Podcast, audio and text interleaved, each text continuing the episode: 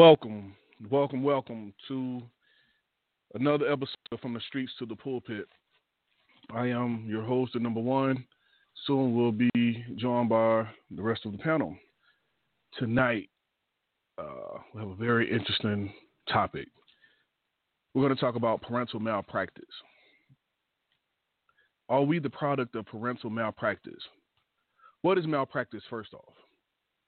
Improper, illegal, or negligent professional activity or treatment, especially by a medical practitioner, lawyer, or public official.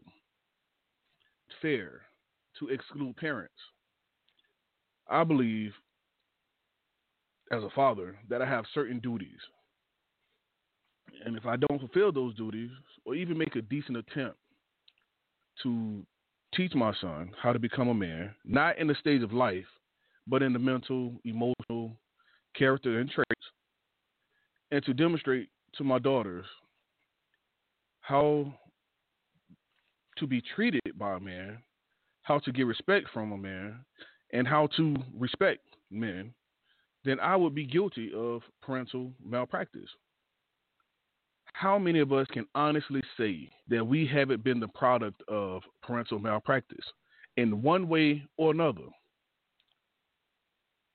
Brothers and sisters, it's time that we remove our egos and add God for the sake of our little ones. Let's get right to this. Good evening. Good evening. Good evening. Oh man, welcome. How y'all feeling this evening? Good. How about you? Well, now that I got it, we got uh, this thing up and going. They tried to give me a little problem earlier. That just lets me know that uh, it's, it's about to be a good one. Most definitely, I agree. Let's let's get right to it. What uh, let's talk about this parental malpractice.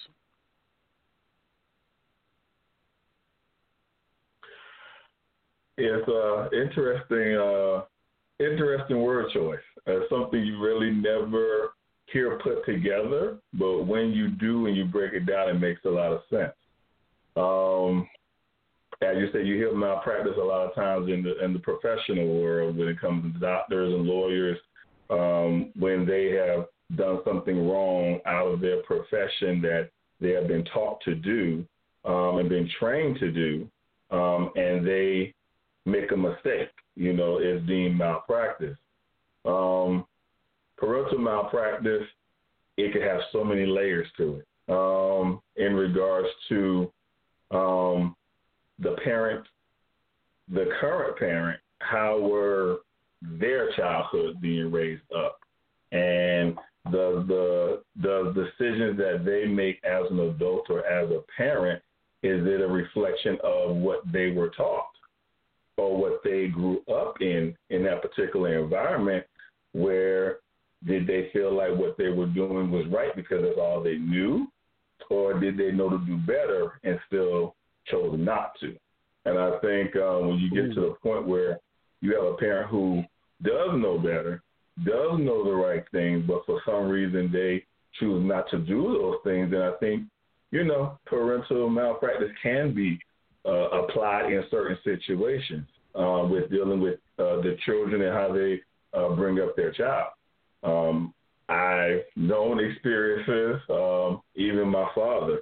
I mean, his mother had him very, very young, but his mama actually slept with the mom's boyfriend. Well, the mom's boyfriend slept with her when she was young and created my father. You know, and her mother, her mom's response to that incident was to kick my grandmother out the house, but let the guy stay in the house. Bruh. Sad part about that is, mm-hmm. the, the sad part about that is that's not uncommon. Mm-mm. And Yeah, you would but- think you would think that it you know that's something that's that's played with the time, but Mm-hmm. that's another thing. You know, when you take these these guys and put them above your children, Mm-hmm. like when I say these guys, I'm talking these randoms. You know what I mean? Yeah. Uh, Yeah. I'm not talking, you know, in in the in the biblical sense because then you know when you're honest and he's made an honest woman out you, quote quote unquote, and all this. Mm-hmm. I'm just simply saying, this guy that's here for the night, who you who he's your daddy for the day. You cannot Mhm. put him before your children. You you like Exactly. take your kid to to your to move with your mama because he don't you and the, him and him and the son or him and the daughter don't vibe well. Like you kick your children out the house so he can be in the house. Mm-hmm.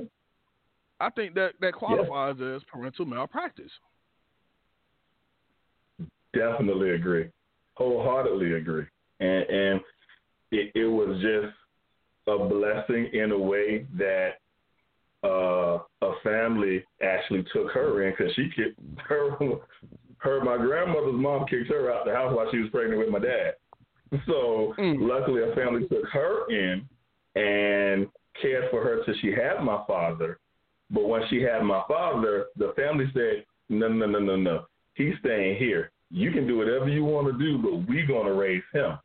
And Mm. thankful for them that they raised my father because you never know what things could have plagued him that could have went down onto us because of that Boy. upbringing Generational curse. and, and it's generational curse. And the fact is, my father was the first child she had, but in the other children that my grandmother had, the same incident happened where she got pregnant by someone, but she ended up giving the kids away, or um, yeah, it was that she had the baby, but that she never raised her kid, and that was something I didn't know as a young child because I always knew the family that took my father in as my grandparent. But it wasn't until I was a teenager that I really found out the true story about my real biological grandmother. And I was like, oh, wow, this is very of work, out. huh? Grandma piece of work, was she? Yeah, definitely so. Yeah. And, and the older you get, the more information you get. But it's like, it's grateful that my aunties and my father um, actually did not repeat that pattern that she did. Because it mm-hmm. could have been a generational curse situation where it could have trickled down to their generation, or it could have trickled down to us. And what if I, if I had kids and it trickled down to them? Where does the parental malpractice start? Where does it end? And who takes the blame when you have certain situations like that? Okay, I'm glad you made mention of who takes the blame. Was was it something that your great grandma or grandma witnessed from hers, or do you know? That part I don't know. The hmm. story just of the story that I find out is how how my grandmother, who was pregnant with my father at the time, how she ended up with the family who I know as my grandparents and who has always been my grandparent, how she ended up with that family and how we are really a part of that family, how that happened. Because my father wasn't the only child they raised, that family raised of my grandmother. They also took another daughter of hers and that she had young. So when she had the baby, they took that child in and raised her as well. Now, when you say young, what's young? Uh, she was below 18 when she had my father and my other auntie. But yet the mother still kicked Below her out the house. Below 18, yes. Yeah, that's sadly that's that's that too is common. Um, It is. Miss Quick, what's your thoughts? What's your your questions? Uh, I don't. I don't have any questions. I mean, you you both right there on it. That I mean, unfortunately, as I, I, I I'm not sure why. Um, we could probably dig into that a little bit later, but it was a common practice to just sweep um, it's almost incest, but you know, under the rug, um, or penalize the girl. Um, and I think that, that sometimes, or the child, right? I think that sometimes, um, as women, we're so afraid of being alone that we do anything to hold on to our man or to to get a man. And even if that means neglecting um our children or overlooking um you know something that happened to our children just for the sake of not being alone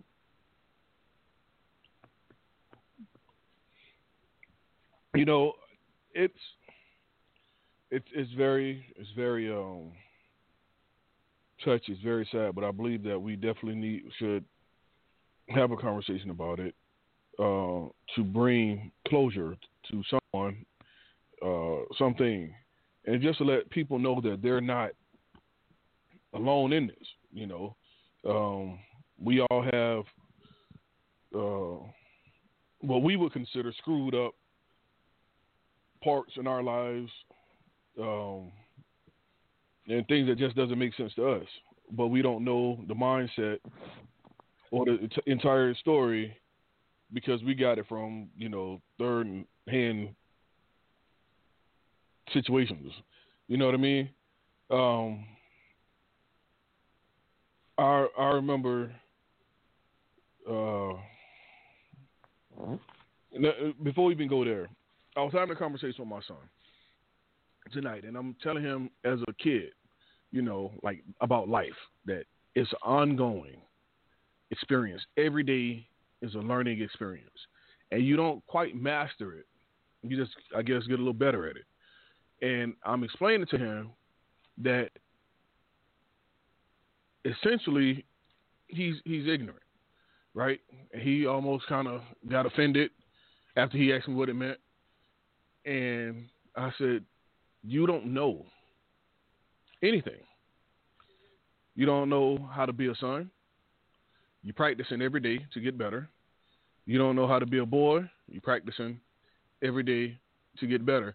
And it was more to it, but I honestly believe that if I'm not teaching my son that, I am too guilty of parental malpractice. I'm guilty. I got to let him know that. Listen, I'm teaching you, and hell, I might have to look at the the, the answer key from time to time because I might not know the answer. As a man, as as his daddy, my that's my duty. Do y'all agree or disagree, or what's your thoughts?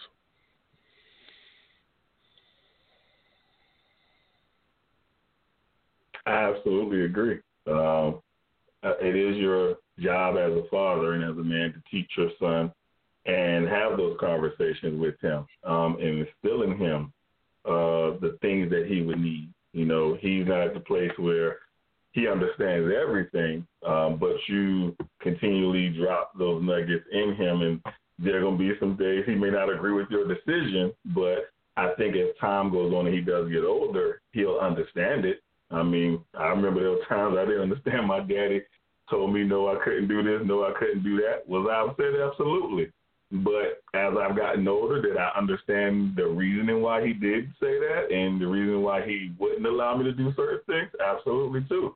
Um, but that's part of the learning process. You know, certain things at a young age, you can't grasp why your parent says no or why they say don't do that. And um, you can't grasp the reasoning behind it. Um, but as they're you they're your parents and you're in their household, you know, you ain't really got much say into the matter whether they say yeah or nay. Whatever whatever one they say, you go with.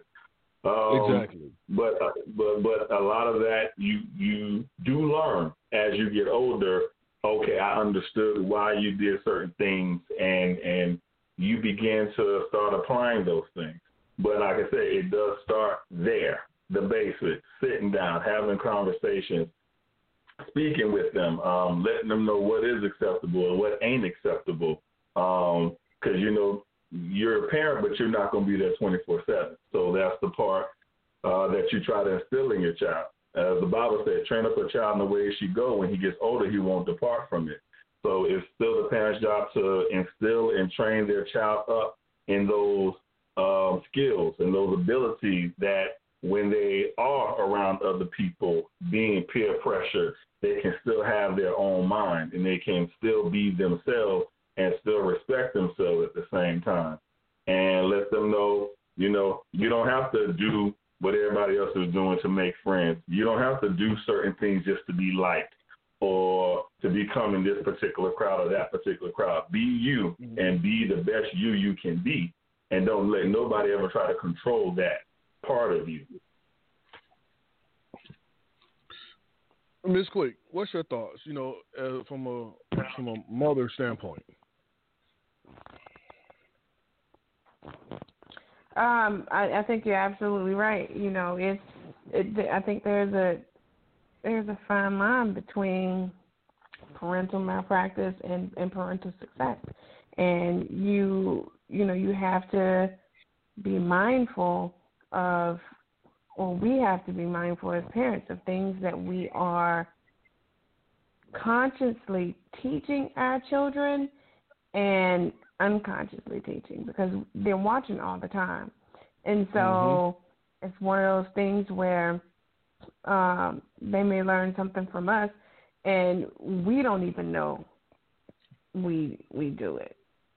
You know, and it may not be something that we want them to pick up. Um, and you know, like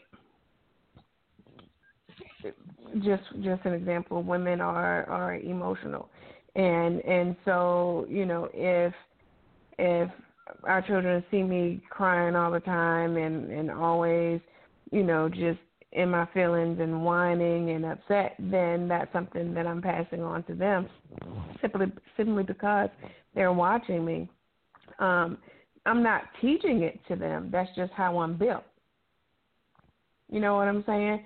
And mm-hmm. so as they grow older they take on this characteristic and you know we're trying to figure out like where'd you get this from? Like why are you always you know whining and and and crying all the time. And it's because they saw mama going through things you know? Um and apparently she was going through things all the time because if she did it enough for them to want to pick that up then you know that that's causing issues. So that's parental malpractice because you know we're not teaching we we are not thinking about what we're doing, um, and we're allowing our children to just pick stuff up. Yeah, that's that's like uh, when you when you when you expose yourself, not knowing who's around type deal. Um, that's essentially that's essentially what we're what we're doing when we're not being mindful of the energy that we put off to them, what we allow them to see. Um, you know, when my son is is getting ready for school and he comes in and he see me brushing my teeth, you know, or he see me putting on deodorant and he's looking, he see me, you know, grooming myself. He's that's a seed that's been planted, or as my twin says, it's a nugget that's been planted. So when he gets older, he's gonna want to start doing this. Um, if he never see me shave when he gets older, he will have zero interest in shaving because he's never seen me do it. So if he see me crying all the time about every little thing, then he too will do so. And that's just not mm-hmm. only from from, from a, a, a, mother standpoint, but that's also from from daddy. That's also from anybody that you have uh, around your child uh, from your barber to the doctor to whoever. If they're around your child enough, your, your child is going to watch their mannerisms. They're going to watch certain things, and they may start, you know, implementing them because they picked up on it. So it's up to you to, to make sure you have the right influence around your little ones. Twin? Right. I absolutely agree. Um, uh, kids do they see and emulate more what they see than rather what you tell them a lot of times. Especially in growing up, they're they're more likely to imitate more actions than the words. And uh, even hearing you talk, it reminded me of my dad, and I was like, yeah, that's my dad. You know, my dad. Out of all my years, I probably seen my dad cry one time out of my whole entire life, and he never was a crier. You know, I was mm-hmm. remember as a kid, I asked my mom, like, did dad ever cry? She was like, he does, but you'll never see him. so, but I've never seen him cry, and and it's right. so odd in a way because my brother and I are like that. Honestly, we're not criers. We're some we just don't really cry like that. That's just not us. But my dad was always like that. But that's so that's something we took on from him, not necessarily knowing or intentionally doing it. It's just what we saw. I've never seen him cry, so I'm a person I really don't cry like that, um, hardly at all. So um, it's one of those things where we see. But I also do remember my dad. He, like you said, he was very careful about grooming. He made sure he looked nice. My dad always smelled good. So you know, those were things we often emulated as well. Um, my brother and I, we love nice smelling cologne. You know, no matter my dad always said, no matter how you feeling, no matter what, when you walk out this house, make sure you look like somebody. he always said that to us. No matter what, when you walk outside the house, make sure you look like somebody. Nobody should ever know what you're going through by looking at you.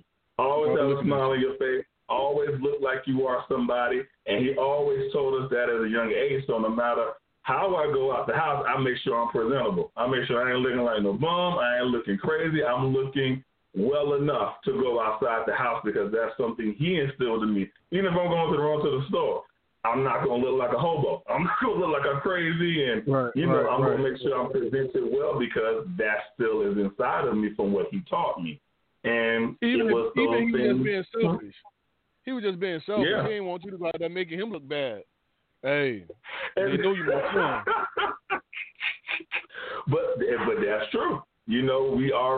Uh, you know, your kids are a reflection of the parents. And if you see, if you see your kid looking like that, what's the first thing people gonna say? Mm, where their parents at? How dare their parents let their child come out here looking like that? And people say that. You know, they'll yeah. judge the parent if the child's looking like this, and you see the parent and she, she, she or he is G'd up, got the best shoes, looking good, and the child looking like like this don't even match. How your child looking like this, but you looking fly and clean like this don't make no sense but it happened. Well, you know what? I'm gonna tell you something, and I'm gonna let Miss Quick get in on this. I get frustrated. Be like, you know what? If you want to walk out here looking like a damn fool, then you go right ahead. You just walk three steps, four steps behind me, and you better stay in my eyesight. You know what I mean? Like, you gonna learn. I tried to tell you that it don't look good, but you want to be hard headed. You want to dress like these comments. Yeah, because they run out of here in in some jeans, a hoodie with a football jersey, and it's it's 200 degrees outside. Ooh. Right. They sure do. right, and and uh, so I get frustrated. I'm like, son, at least at least have you know this or that. But why? You know what? Never mind. Yeah. Never mind. And then get in the car and say, I, I see what Dad was saying about the gray jeans. All I do is shake my head. and then that's another thing, and that's another thing that we as as parents, right? Like, it's like they buck with the one just because that's the one that's telling them, you know. And then you get mm-hmm. in the car and confess, confess to your mama, and she's the one laughing at you. I'm the one that's like trying to point it out. She was like, "Yep, you look like a fool," and and you know, and then you get in there and be like, yeah, I see what Dad was saying. No, you should have saw. You should, you know what? You shouldn't even told me. You said when it changed. Look, and, and then soon as he get home, he hit the door taking clothes off. Boy, he got the whole trailer clothes, running to the shower. oh my God. yeah, yeah. Well, what, what is wrong with you? But again, all these mm-hmm. are are demonstrations of of I, our ideas of, of parenting, right? Because we really don't know if it's been malpractice until uh, truthfully, until they until they become adults and fail. Yeah. And it's like, ooh, I didn't late. tell him that. Right, until it's too late. Ooh, I didn't tell him that. I should have told him that. But if it's one of those, boy, I told you that when you was in the third grade. You know what I mean? Like I've been telling you that. You just screwed up or you decided that you didn't want to maneuver this way. But as a parent, Ray, I still gotta I still gotta wear it because everybody know that you mine. So it's like Yeah. going out there without putting on with, with a with a wrinkled shirt or no cologne. They know you mine. Yeah. They do. I'm just I don't I don't know what to say, man. It's it's it's it's sad, and and that's just and that's just um, from a two parent household. That's from um, so just imagine when it's just the one parent, and hmm we really don't don't don't know who's I, who's who until it's too late. And, and and then even in the one parent household, I think the more of the um issue becomes is in a one parent, there's no balance. So the one parent doesn't see what they're missing. Right? So it's you know, mom and son and, and son don't wanna, you know, iron his shirt. Well, she looking around and saying, Okay, well, you know, even though he ain't iron his shirt, he's still the best, you know, best dressed thing out here and so she says it's okay. You know what I'm saying? Um, well Mhm. she may say she she's saying it's okay because she's looking at that current situation. But if dad were around, you know, dad would say, Well this is what you know, you're a boy, you know, you're gonna be a man and this is how men carry themselves and this is what you need to start doing. Um, but, you know, mom is missing that because she doesn't understand or doesn't see dad's perspective. So the unfortunate part is is there's a lot of parental malpractice parental malpractice in one parent households, either, you know, father um, a father household or just a mother household. Mm-hmm.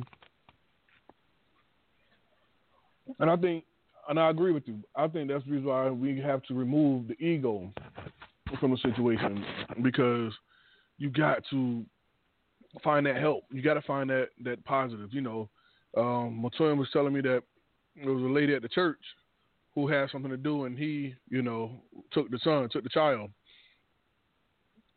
You know, he's he's he's he's actually the good twin. So I'm I'm sure that he, uh, you know, the same way even at church, and that's why she felt comfortable in doing so.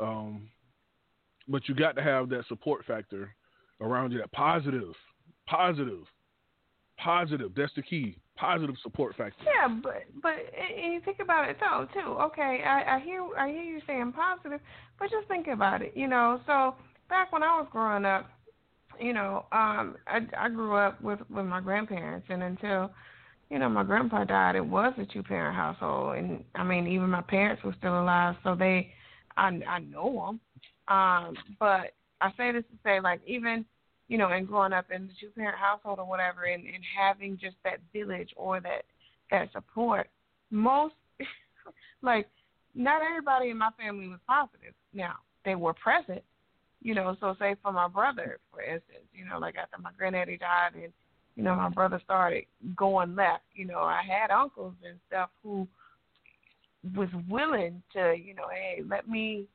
you know, let me whip him right on the shape and my my mom was dead set against it, and it was like, you touch my son, then I I, I kill you. You know, she's that kind of mom.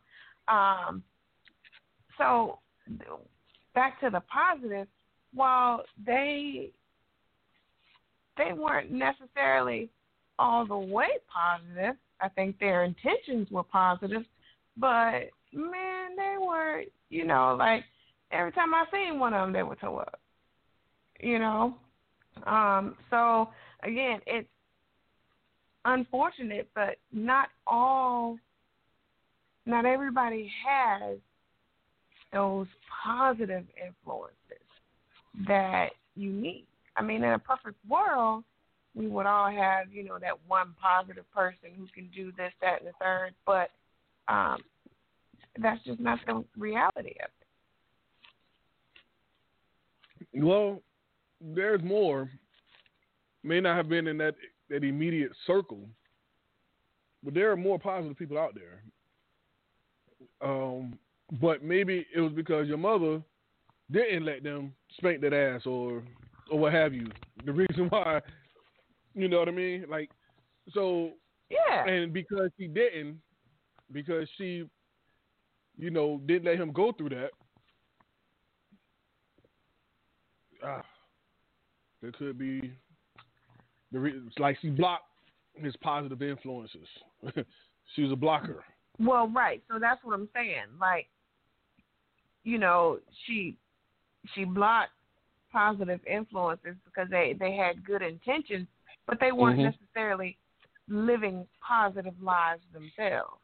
You see what I'm saying? Mm-hmm. Because mm-hmm. you know, from her her perspective, she probably like like you you be you be taking the can back, you know, every time I see you, and you want to whip him in shape. You need to do something with your own life before you try to, you know, like so. That was probably her thought process, and to why she didn't want them reprimanding her child. Like, you ain't got no business reprimanding nobody.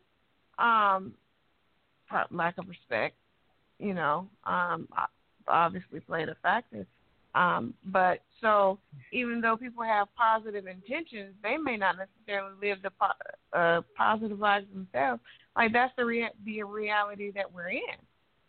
You know, so just because you drink all the time doesn't mean you can't impart a word of wisdom or two into the next young man or young girl. So true. Twin, what's your thoughts? I definitely agree. Um, I think uh, there are people who does have positive intentions um, in trying to assist and help, even though they may not be the right person. And sometimes, sometimes that word of wisdom and stuff may come from the person you may least expect at the same time too. Um, sometimes you may look at I guess, the outward appearance of the person or what they may be going through. But sometimes that person has a story or that person has something they can say to you that may stick with you that just to make you think. Um, but I do understand the the outside part looking in. You know, you're this person, you're drinking, you're that, and how are you going to try to discipline my child or you have children of yourself and you can't take care of them or you can't discipline them, keep them in shape. So why are you going? Why are you going to take come over here and try to tell my child to do something? You need to go worry about your own children. I mean, those are things that some parents think that if you can't take care of your household, don't come over here trying to take care of mine and you know do anything to my child.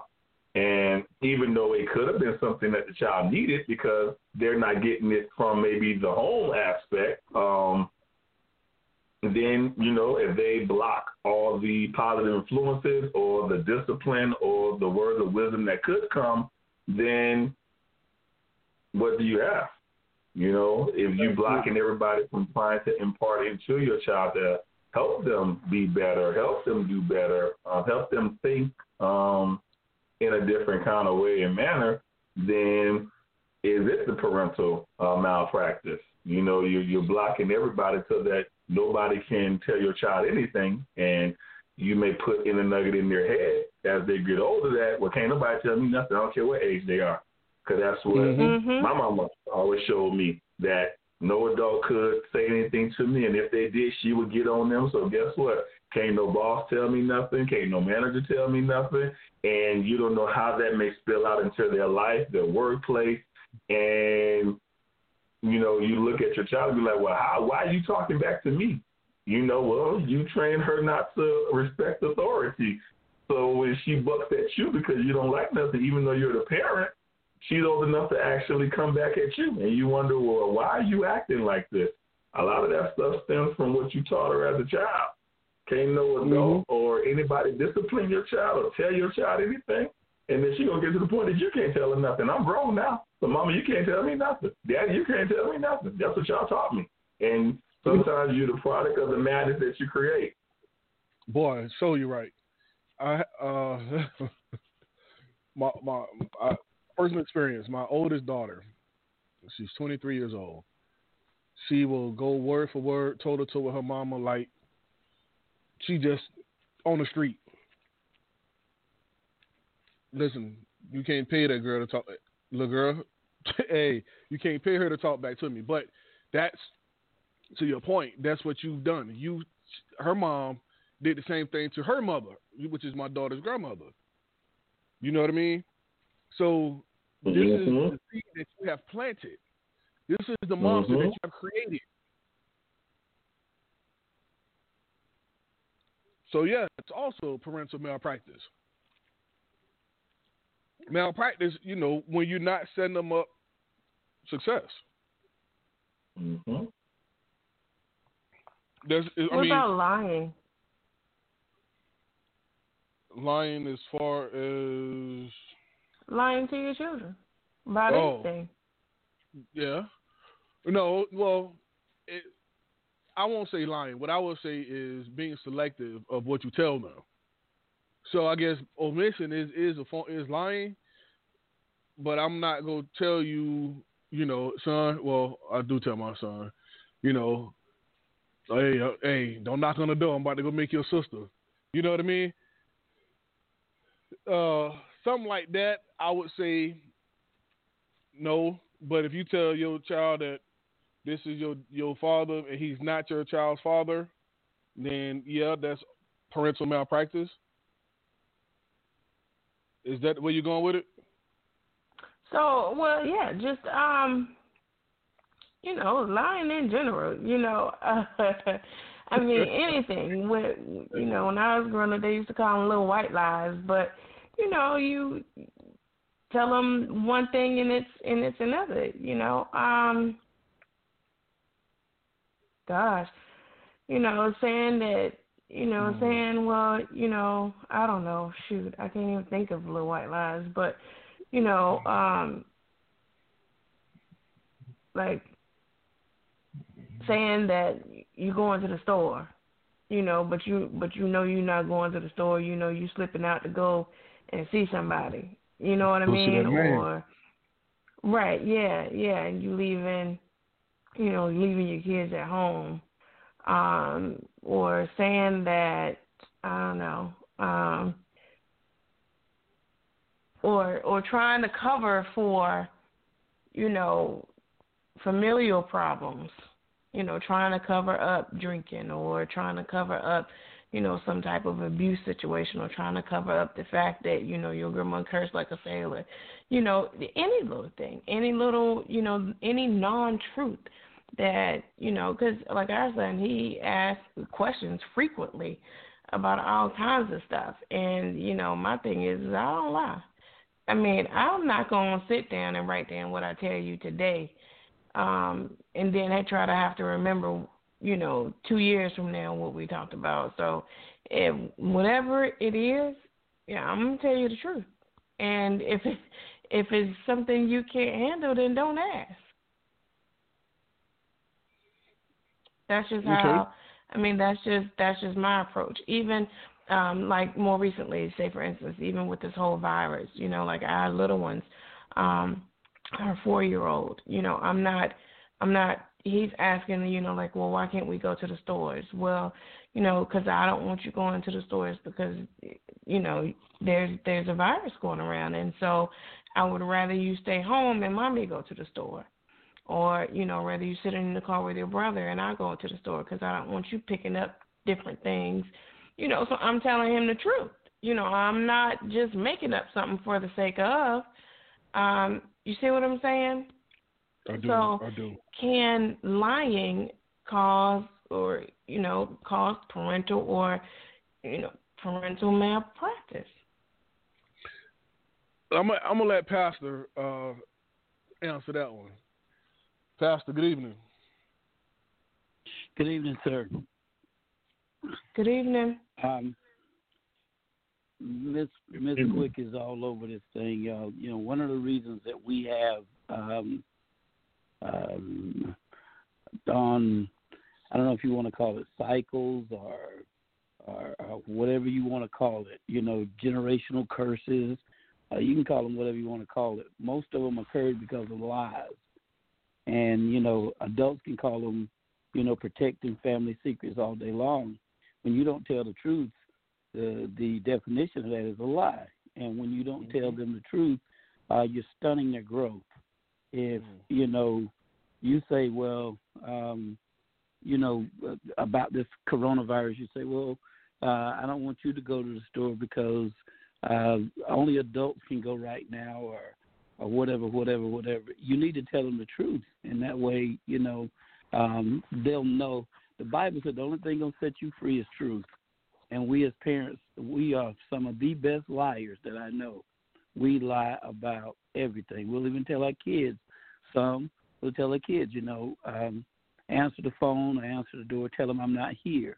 You know, we're teaching them mm-hmm. uh, to lie. We're, we're teaching them to lie. Some will put things in their kids' names, you know, early on, so that because their credit is so bad, that's teaching your kid to lie. Whenever you mm. bring home you know, Jody, and that's not daddy. You're teaching your kid a lie. You, you're showing them that what God says is not real. You know, um, mm-hmm. and we teach them more by not saying anything than saying anything. That nonverbal communication. You know, they watch what you do and they imitate their atmosphere. And so by doing that, all we're doing is teaching them lies. That's all that we're doing. You know, and we got to get our standards from, in my opinion, the Word of God and if we're not following the Word of God, then guess what? We're teaching our kids how to lie.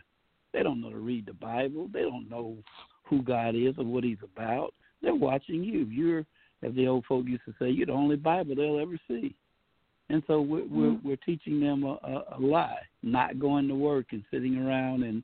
And now, now, no means am I downing anyone that's you know uh, on government assistance. I'm not saying that, but I'm just saying sitting around and just saying, I'm not going to work. You know, I let the government take care of me.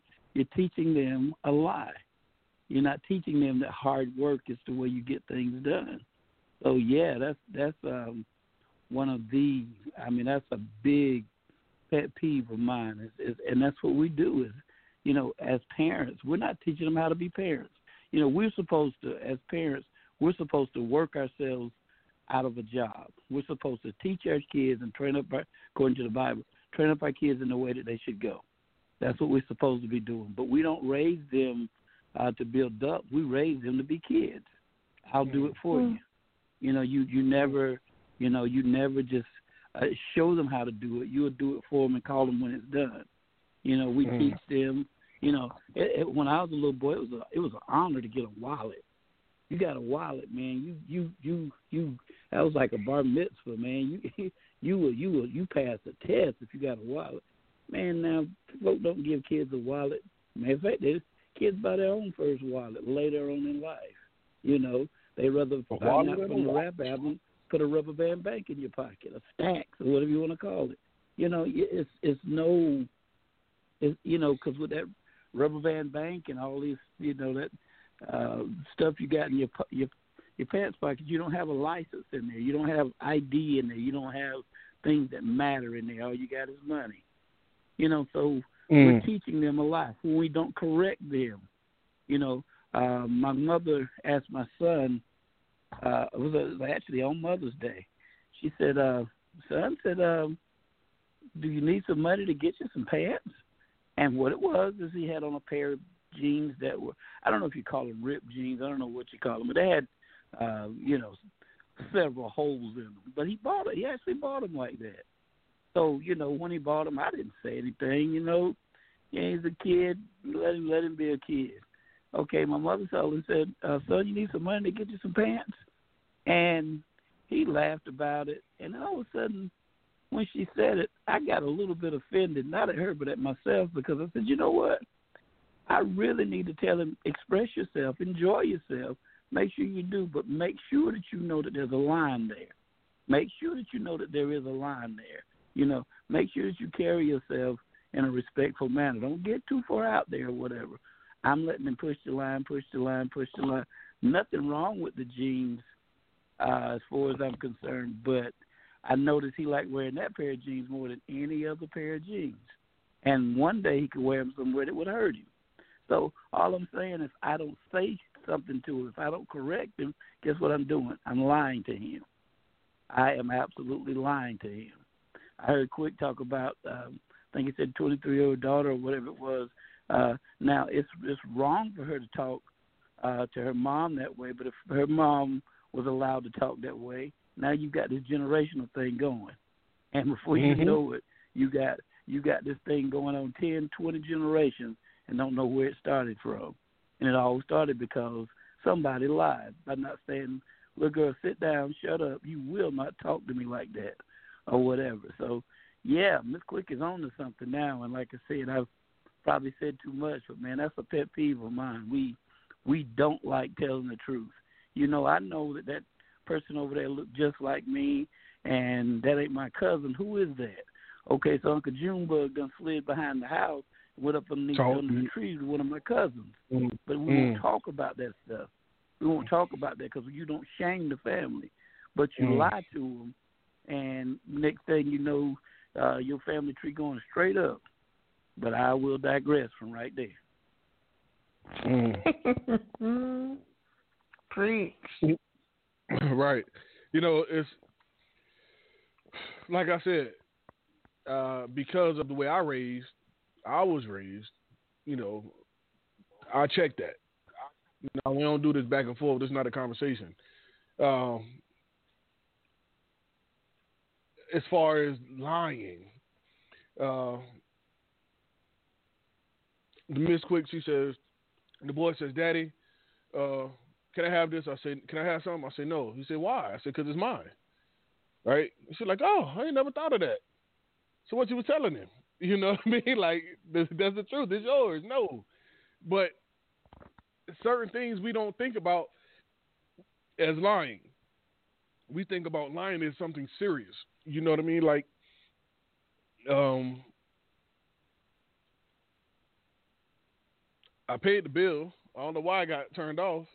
You know, let me call these folks and see what's going on, knowing that you didn't have the money to pay the bill. You know what I mean? But that's adult. That's adult business. You see the difference? That's that's what I look at as lying. you look at it like okay. like actually putting effort into it. But I think that you know, unfortunately, for most people, is lying is effortless. You know, and and even like the pastor says, sometimes you know you can lie just by not saying anything.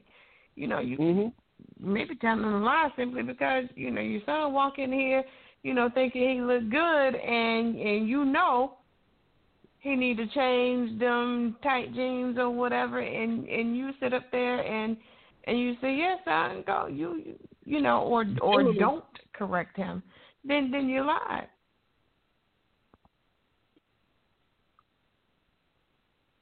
When I don't fulfill my responsibility as an adult, as a parent, as a child of God, I'm living a lie, and I'm, you know, Correct. Bible teaches me that I'm. My, it, it, thank you, sir. The Bible teaches me that I'm I'm the I'm the light of the world. I'm supposed to be seen, and if I'm living in a lie, then guess what? Then I'm responsible for all those that. Uh, let me give you an example. I'm I'm I'm not telling anybody to be Democratic, Republican, or none of that. But the leader of the country should be wearing a mask, if for no other reason, just to demonstrate the proper way of caring for yourself during this virus. But rather do you see him wearing a, a mask or things like that. Maybe he don't need one. I, I guess that would be a personal preference. But because of his position, because of the role that he carries, the responsibility that rests on his shoulders, he should have one on. He should have one on. When I get in my car, I don't have to say a thing. But if I don't put on my seatbelt, I'm lying to my children because what I'm telling mm-hmm. them is that's not necessary and that's not important. So we we got to mm-hmm. understand. Listen, uh, the, the the when we go to court and they say this thing, you know, I I, I finally got a I had a, I, well I still have a problem with it. This is what it says: Do you swear to tell the truth, the whole the truth, whole. and nothing but the truth? Here's my problem with it: Is there such thing as a half truth? What what do you mean the a whole whole truth? In other words, he is talking about withholding information. It's it's talking Mm. about well, if you know it, you need to speak up about it. You know, because we get selective amnesia real quick. We Mm. we Some we act as if we don't know, and you know good and well we know. You know, we just Some of won't us say, do, well, I'll just keep my. Yeah, yeah, yes, sir. Yes, Okay. sir. Yes, sir. So you know this line thing, man. Like I said, I don't know if this is the direction you wanted to go in, but if you want to talk about malpractice, wow, here it is, right here. Here it is, right here. Even in the Bible, this there was a man, and this man, this man's name was Peter, and somebody walked up to him and said, um, "You one of those Jesus follower dudes?" He said, "No, I'm not." Well, you lied. Okay. Then the next time somebody came up to him and said, I believe I saw you with Jesus. He said, No, you didn't. He lied again. And then the last time he came up and he said something, Peter cursed and told him, No, you don't call me that anymore. Basically, the Bible puts it pretty and said he denied Christ. No, he didn't. He lied about it. He flat out lied about it. He, we, see, and that's what happens when we sanitize everything. And even in the pulpit, that's what we say. He denied Christ. Well, you better go look up the word and see what it means. He lied about him. He knew he Mm. knew, but he lied to try to protect him, his own self. Now, I'm not saying the man should have been perfect. You know, if I thought I was going to die, maybe I would lie too. I don't know. But lying is what got us where we are. You know, lying Mm. always, you know, because this is what the Bible says about lying. Show you how dangerous it is. It said that the devil is the father of lies. So when we Mm. lie, we acting more like the devil than we are like God. So hmm there you have it, man. Lying is no game, brother. This is the real deal. You, you're absolutely right. You know, when we, when we, have when we have these conversations, and um and everybody and I love the fact that everybody lay their facts down, right? The, tr- their truths, um, because it all it helps all of us. Once again, when you go out your way to to create is a, is, is a lie, you know, versus like I like I was just saying, you know, the difference of the two. In actuality, there's no difference. A lie is a lie. So I'm gonna apologize because I didn't think it was that way, but I was essentially lying. Thank y'all. Oh, don't get quiet now. twin, come on up here, twin. I know you in the cut listening. I am, I am. and um just listen to everybody, uh, Pastor and just everything. Um it's it's a lot, like you said, lying started really in the Bible. And it it definitely hasn't stopped since then. Um, but I do know that even in my grandparents' time period, I mean, their generation was taught don't ask certain questions, um, don't say nothing, and half the time they didn't tell the truth till they was on their deathbed. Uh, they took their truth, some took their lies and truth to the grave. Um, so you wonder where the line of things kind of continued on and and probably in other generations because I think it's something they were taught from what they observed. They observed adults having conversations. Kids weren't privy to those conversations, but if they were asked certain questions, the adult would never tell the kid the truth regarding certain situations. Um, and it wasn't until sometimes they were either ready to go where they did say, "Okay, let me tell you, tell you this, this, this, this, that, and the third. Um, happened to my mom. you know, Mm. when to my grandmother was about to pass away, she said, "Okay, this is your daddy. This is this. This is this." And I was in what junior high, elementary, going to see my mom's biological father for the first time, and he had what a two year old running around in diapers, and I'm like, you supposed to be my granddaddy? You have a baby? Like it was just one of those situations yeah. where you like, what in the world? Like this is uh, how how did this happen? And and and but it was one of those things where they kept stuff, and I'm thankful that my mother didn't really raise up that way because she's like Miss Quick. My mom was like, I'm not gonna lie for you. She like, don't ask me because I'm gonna tell you the truth. She was like, you ain't about to make me stand. I ain't gonna lie. I'm gonna tell you the truth. I'm gonna tell. If anybody asks me a question, I'm gonna tell them the truth. Mm-hmm. And that's the way she raised us to just flat out tell the truth, you know. And I think a lot of people now, in a lot of generations, this generation, people really don't like the truth. As much as they really want to hear the truth, a lot of people don't like the truth. They don't like the God awful truth. People ask you, "Hey, how do I look?" You don't look good. They want to get offended or want to fight, but like you asked me the question, you want me to lie? so it's a lot of things that people ask you questions and expect you to give you give them the nice answer because I think honestly people really don't want to know the truth about a lot of stuff. But I take on my mom's aspect where I'm like, I'm going to tell you the truth if you ask me, and if you're offended by it, don't ask me the question because I didn't invite your question. You asked me. You so asked me. if you ask me the question, you need to be ready for the response that's going to come, whether you like it or not. But I think a lot of people in this generation, they're so easily offended because they really don't want to know the truth. And I think they seek acceptance and some form of truth, being in social media and things of that nature to feed into whatever mindset they may have of themselves. But I think a lot of times, I think it's still one of those things where I think people want to tell, but people really just don't want to know the truth about certain things, even though they claim they want to know the truth and the whole truth and everything of that aspect. I don't think people really want to know the truth. I think people would rather have you tell them this truth to make them feel good rather than knowing the truth and they be hurt by it. Yeah, I can dig that. It's too so when I was growing up, two things I used to always hear. Ask me no questions, I'll tell you no lie. Yep. Okay. then I'll you know, you ask where you going? Oh, I'm going to see a man about a a, a hog or a mule or a dog or whatever. you know.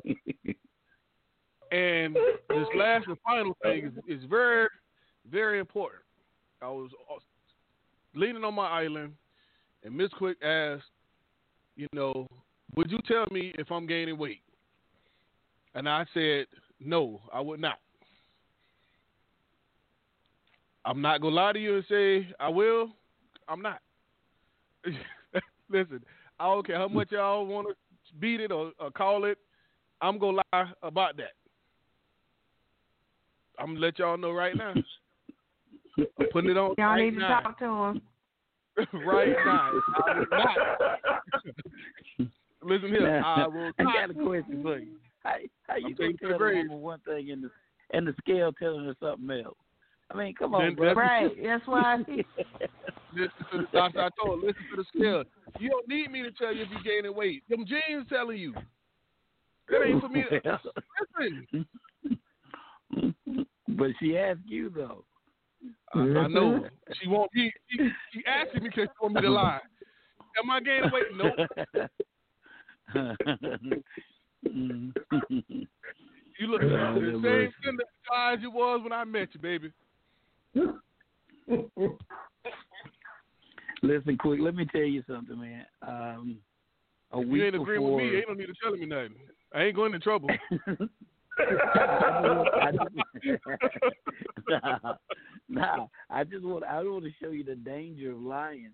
Uh, uh, the week before Mother's Day, it was on a Sunday. Matter of fact, um, a friend of mine, he's a he's a good friend. I've known him for a while. He's a pastor, and uh, his mom, you know, was yeah, had terminal cancer. You know, battled with it for an extended period of time, and so before she passed away. Um, you know, they let me know, okay, uh, obviously he wasn't going to be in any shape to, to try to carry out, you know, the, uh, the the funeral and all of that. So, you know, they ask and you know, I had been knowing her for a while, and she wanted that she, you know, we we communicated, and she wanted to know. I wanted me to know that listen, this is what I want you to do. And for him, I said, you know, no problem, we'll do it. All of that. Well, I've been knowing this man for you know a long time. This man has no clue. He's never known who his father is, and his mother would not tell him. Would not tell him. Then it was rumored who it was, and you know he gravitated towards the man. And finally, the man told him, "I'm not your daddy." And so hmm. he just said, you know, when she gets ready, she'll tell me. And do you know that we uh, deposited that woman's body into the ground, and as of this very moment, right now, he still don't know who his father is. And if I'm not mistaken, he's he's he's you know getting on up in his well, he's not ancient, but he's getting on up in his age. I think he's I want to think he's around 59, something like that, 58, 59 years old, and don't even know who his father is. She took that lie to her grave. She did not tell him. She was a member. She had moved away for a while, and um, when she came back towards home, uh, she joined his church. She was a, a member under his leadership, a member of his church for nearly 20 years. But she still, I don't know if it was embarrassment and the worst part is this: my mother, and I love my mom now. So you say something quick, I'm gonna I'm gonna have to come down there and, and do something to you. But my mom, this is what she said.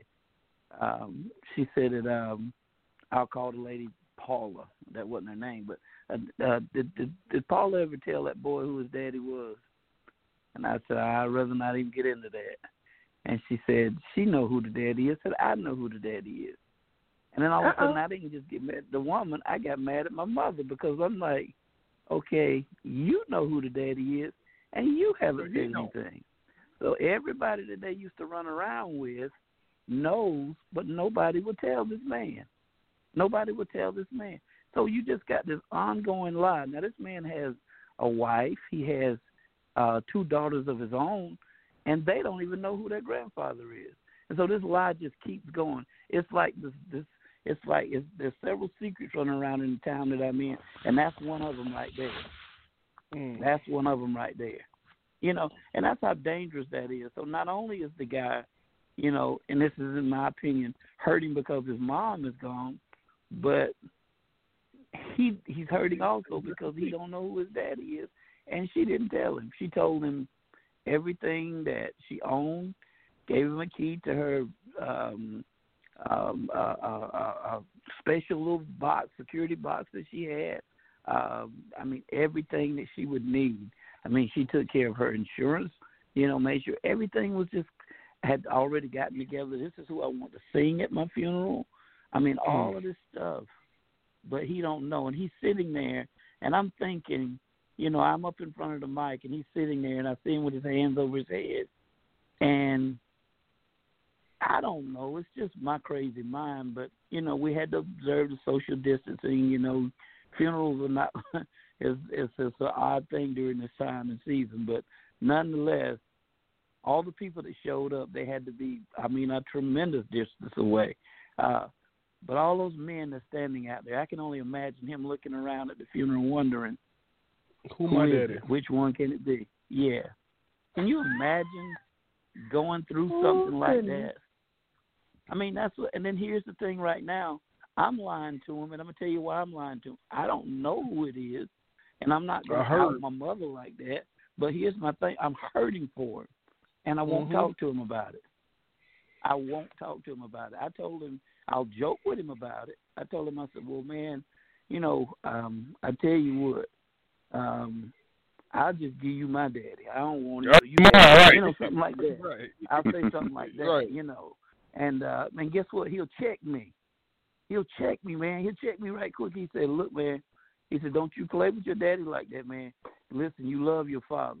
Then I wanna you know, we wanna do something to each other, then we don't like each other. But all I'm saying, man, is look at how that lie has damaged this man. So now he don't have a mother and in essence he don't have a father. Mm-hmm. He don't have mm-hmm. a father. And you know uh if someone some some guy showed up and and all of a sudden now he's got a brother. But guess what? the brother the brother don't know who his father is either. So Oh, yes, his, What? yeah, his brother don't know. Damn. His brother don't know. He didn't know. He got a call, literally got a call, and uh, said, "I need you to come and help me. I'm very sick." Blah blah blah. And he flies to Washington D.C., goes up there, and the guy tells him, "Listen, man, um, I don't know if they told you, but I'm your brother." Introduces himself, and this dude is like, "Man, what in the world?" And his mom didn't clear any of it up. He's just out here right now. He's just um, as soon as his mom died, she we buried her on a Sunday. He was back to work on a Monday because he didn't want to take time off. He just said it's best for me to keep working, and and so I'm hurting for this mm. dude, man. I am hurting for this dude, but it's a lie that I- I don't know how it continues to live, but it it does. It does. I think it's going to continue to live until he confronts it. Right. I had a guy that was that the lie was told on me. Listen to this. The guy told me that another guy told him that I don't. I'm in prison. I don't been to prison. Uh, that my grandma did, and that's how I got all this money. And wow, uh, wow. all this stuff that that we we had the same father, all that that you know, my father is not my father, his father is my father, and he told him that uh that Sean is his name, and he's gonna y'all gonna end up working together and all this kind of stuff. Like, listen, bro, when I tell you lies upon lies, lies upon lies. Sick. And the guy, want the guy came to me and was like, "Yeah, man." I'm like, "Bro, he's not my brother, man." I said, "This is my father right here." No, my Mm. father ain't did. He don't get it twisted. Now he ain't did shit for me in life. He, but he's still my father. Not my daddy, but my father. And I'm like, my grandma is in Florida. She's living good and well. My mom too. I ain't never been to prison. Been to the Navy. It's almost like prison, but it ain't quite prison. And he was like, "Dog, you lying?" I'm like, "Lying?" And he was like, "Man, why?" He he said, "Man, I want to do something to this dude for lying like this, bro." Wow. Yeah. So you you're absolutely right. Now, could this be something that he learned from his parents? Is this a product of of, of parental malpractice, or is this something that he picked up later on in life? Like he was raised right, but he ventured off and off the track. I don't want to say, but I'm just we were just talking about lying, and I'm just simply saying how, you know, it's bad when you being lied on. But when dude confronted me with it, and I laid it on the table, that's the only way you can kind of beat a lie. But the sad part about it is some people will believe a lie before they believe the truth. That's right. That's the sad part about it. Mm. We're gonna take this time to introduce Ronell to the line. He's been ear hustling and laughing, so we're gonna go on and let him join in, I guess. Welcome, I my brother. I appreciate that. I appreciate that. Thank you, thank you, thank you. Hello, everyone, and I'm glad to hear that everybody is safe and um, having this great dialogue and sharing of intellect. Let's go. Man, I thought you had something meaningful to say. Oh no, I was just saying thanks for. I mean, I'm laughing in here, listening to the conversation. I mean, it's, I came in talking about- halfway while Pastor was talking, Oh, you missed. You missed. and I you heard you you. talking about heard you parental I heard you talk about somebody lying. Correct. Yeah, man. Correct. Correct. So let do you malpractice is the improper, illegal, or negligent professional activity or treatment, especially by a medical pr- practitioner, lawyer, or public of, of, official. And I Mhm. Mhm. mean, Mr. Quick, just like I'm just gonna throw parent in there because it can parenting can fall into there So- somewhere if you don't do it the way you're supposed to, or the way God intended. Yeah, it. Correct. I'm in agreement with thoughts? You got some you got some input you want to give? Oh, and I mean, so from my standpoint, as far as the parental uh, malpractice, is the lost uh, the lost ideals of responsibility. You know, like mm-hmm. like it's my responsibility to teach and treat, you know, my own, especially the the correct and incorrect. And if I don't, then I need to be held accountable. I will be held accountable for it. Maybe not to law, but um, to God. God will hold me accountable too, not you know taking responsibility and raising my kids in a way that they you know should go. And I do believe also that everybody has everybody makes choices, mm-hmm. and at, at a certain point, you know, you can't. I mean, you you can't control any one person or anybody. All you can steer them. All you can do is share with them. There's plenty of malpractice, parental, I should say, malpractice going on. I mean, and that's been going on, right? I mean, you look of course. at the you you look at a lot of. I mean, it's it's unfortunate because some of it is guided and some of it is misguided. In a sense of you have some mothers that you know, some single mothers that have been done wrong by or felt that they were done wrong by their baby daddy or their kid's father, so they take it out on the kids. Oh, for sure. You know, they allow their hurt, their pain, their uh, mis- misguidedness to uh, to direct the kids in a manner or in a way that they don't have the tools that they need to become successful, meaningful, and um, productive. Uh, productive, yeah, productive people in the community. So, I mean, it's it's all a lesson learned, and unfortunately, a lot of times society um, will teach you if you don't learn. You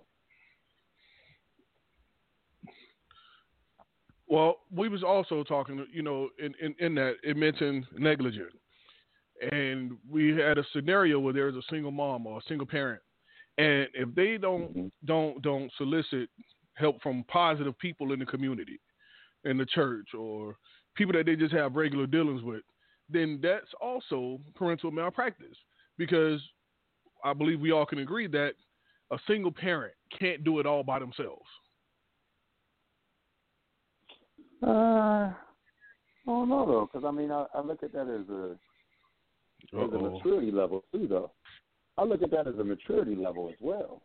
To know okay. that, because there's a lot of there's a lot of immature people that's having kids that have no idea. I mean, a lot, a lot, a lot of immature people that have kids that don't know you know, that don't even know how to go for guidance for themselves, let alone for how to raise a child.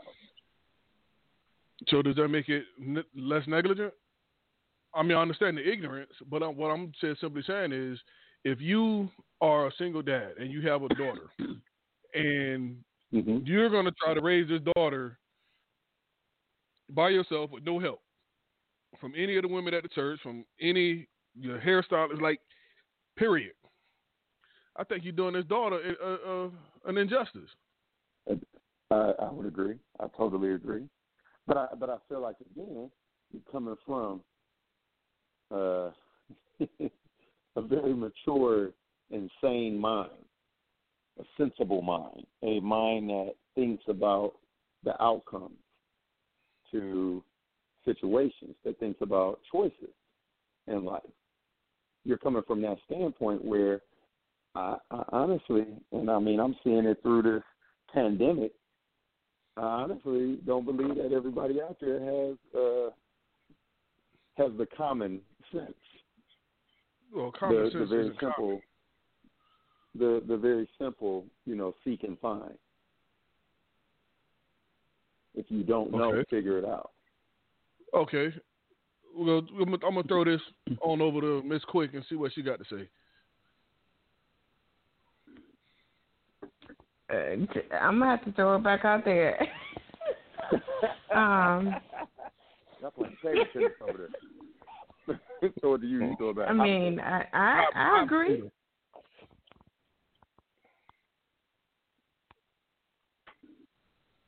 You agree? yeah, that's all I got for right now. I agree. Okay, cool. Uh, Pastor. Pastor. hey, I told you, I, hey, I'm a smart man. I know when to and when not to. I'll just leave it alone. Mm-hmm. Uh, so, Pastor, what you, where you at, bro? I'm listening. What was that last comment, man? I was, I stepped away for a quick second. What? Talk to me.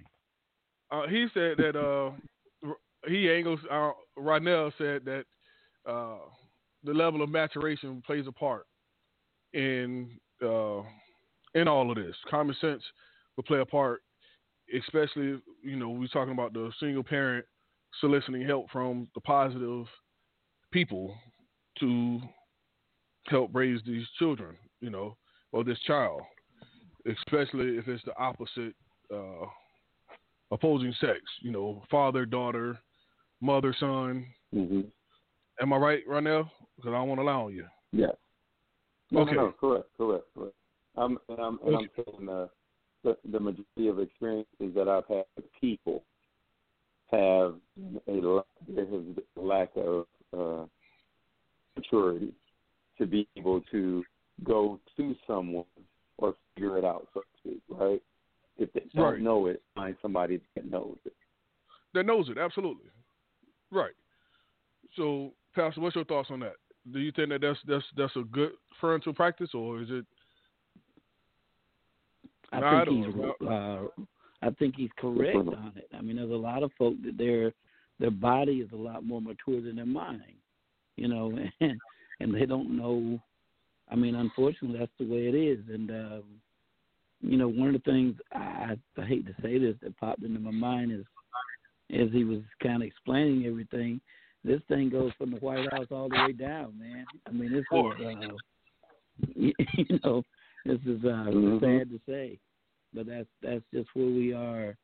Um, that's just where we are in this world right now. It is we got mm, mm. the inmates running an asylum, I guess you would say. I don't know. I don't know what it is, but now as far as um, you know, you were talking about, and I'm just speaking from the church aspect. Um, you know, if I have I have three sons and a daughter, and God forbid if my wife was to pass away, uh, my daughter is is the baby. She's the youngest one, and because she's the youngest one, okay, what happens whenever uh, her cycle starts? Okay, where can I go? You know, uh, so you, you're gonna need some help, but you know, people have to be mature enough. I have to first of all be mature enough to be able to handle it and to know what direction to go in. But I need to find a mature woman like Miss Quick that would say, "Well, listen, I got you. No strings attached. I'm not after you. You're not after me. It's just you need help right now. Let me help you through this situation." You know, that's rarely seen anymore. You know, there has to be this, this. There's always some kind of string attached somewhere. You know, if I speak to this woman about this, then you know, mm-hmm.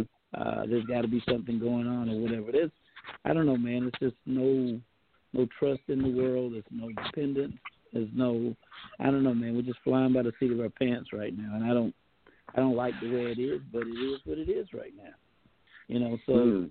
Um, I try to keep my wife. I try to keep my wife afloat because See? the boys See? are good for the most part. But with that daughter, mm-hmm. hey man, I I I I would have to solicit, you know, assistance because I'm limited mm-hmm. in, in what I can give her, and I got to be mature enough to know that, and I've got to find the right source to be able to get her what she needs. So you know, it's a lot out there, man. It's so much. You know, you got yeah. kids raising themselves for the most part. So, mm-hmm. watch this.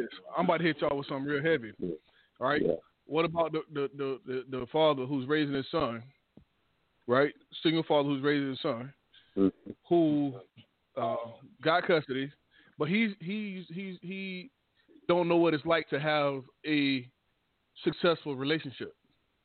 So how are you going to talk to your son or teach your son about a successful relationship if you haven't had one? Mm. You're gonna teach from theory. or mm-hmm. find somebody that has a successful relationship and ask them, hey, that's, I, the the man that's the mature man. Pride. Yeah. That's the mature man. Okay, correct, correct. But remember, we were just talking about how you know common sense isn't common, and we don't know all, the reason why all his relationships ended. But we just know that if you had, if you, if I've never seen you in a, a relationship or a successful relationship, then I don't know if I'm gonna take your advice. Or if you've been married 13, 14 times, you can't give me marital advice. Only thing you can do is tell me how to get married. You can't tell me how to stay married. Mm-hmm. And hell, they probably it's probably your fault. Well, you tell me all the stuff you did wrong and what I need to. Right. right. So that's but, those are the things so, that I'm talking about. Yeah. I mean, when I look at it, when I look at it, I, I look at, you know, what is a leader? What makes a leader, right? What makes a leader is the is, is a person that can follow, is a person that can seek guidance from wise counsel, right? And have the ability to decipher what's wisdom, what's just uh, thought of, just uh, concept, conceptual, right? So I I say that because I believe a lot of people are in leadership roles that and they aren't leaders mm-hmm. themselves, right? They don't they don't they don't meet the standard of leadership.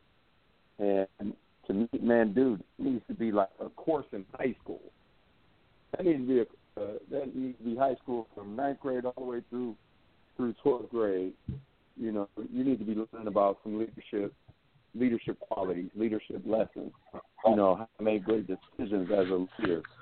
And like a lot of people are given these titles, right?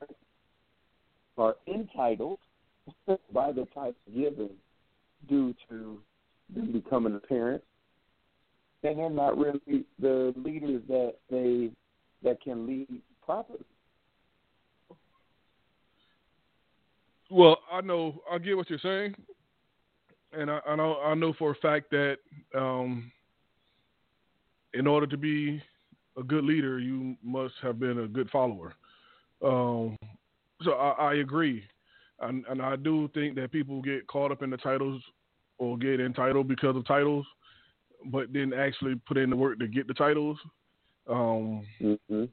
But just because you're a leader, or just because you lead, doesn't mean you're a leader. Because if people are not confident in following you, and that's and that's you know, father on up to to however it moves, you know, father, pastor, mm-hmm. whatever.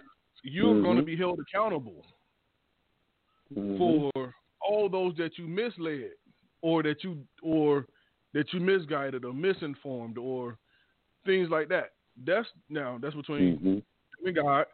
But all I'm saying is, I think that should be like a a, a harder a harder lash, if you will, because you've done like a serious disjustice. You have.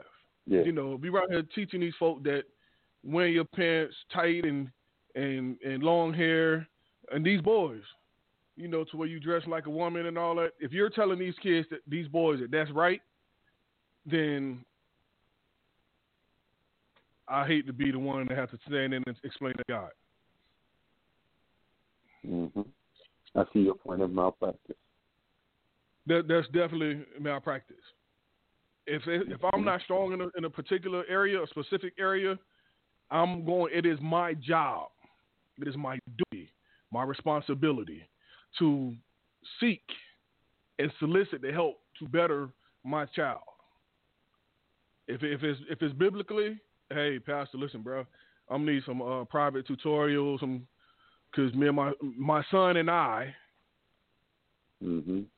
need to be better. You know, if it's public speaking, mm-hmm. I call. If it's if it's legal, if it's accounting, it's my right, it's my job to find the help to better him, to make him better than me, even if it's marital. Son, you want to get married? Ooh, your dad ain't good in that. Let me call Pastor. He, you know, he got 49 years on his belt. Right. He may say they not they not all good years, or he may say, well, you know, I got 49 years, but only 48 of them was good. Either way it goes, that's better than what I can give him if I have zero.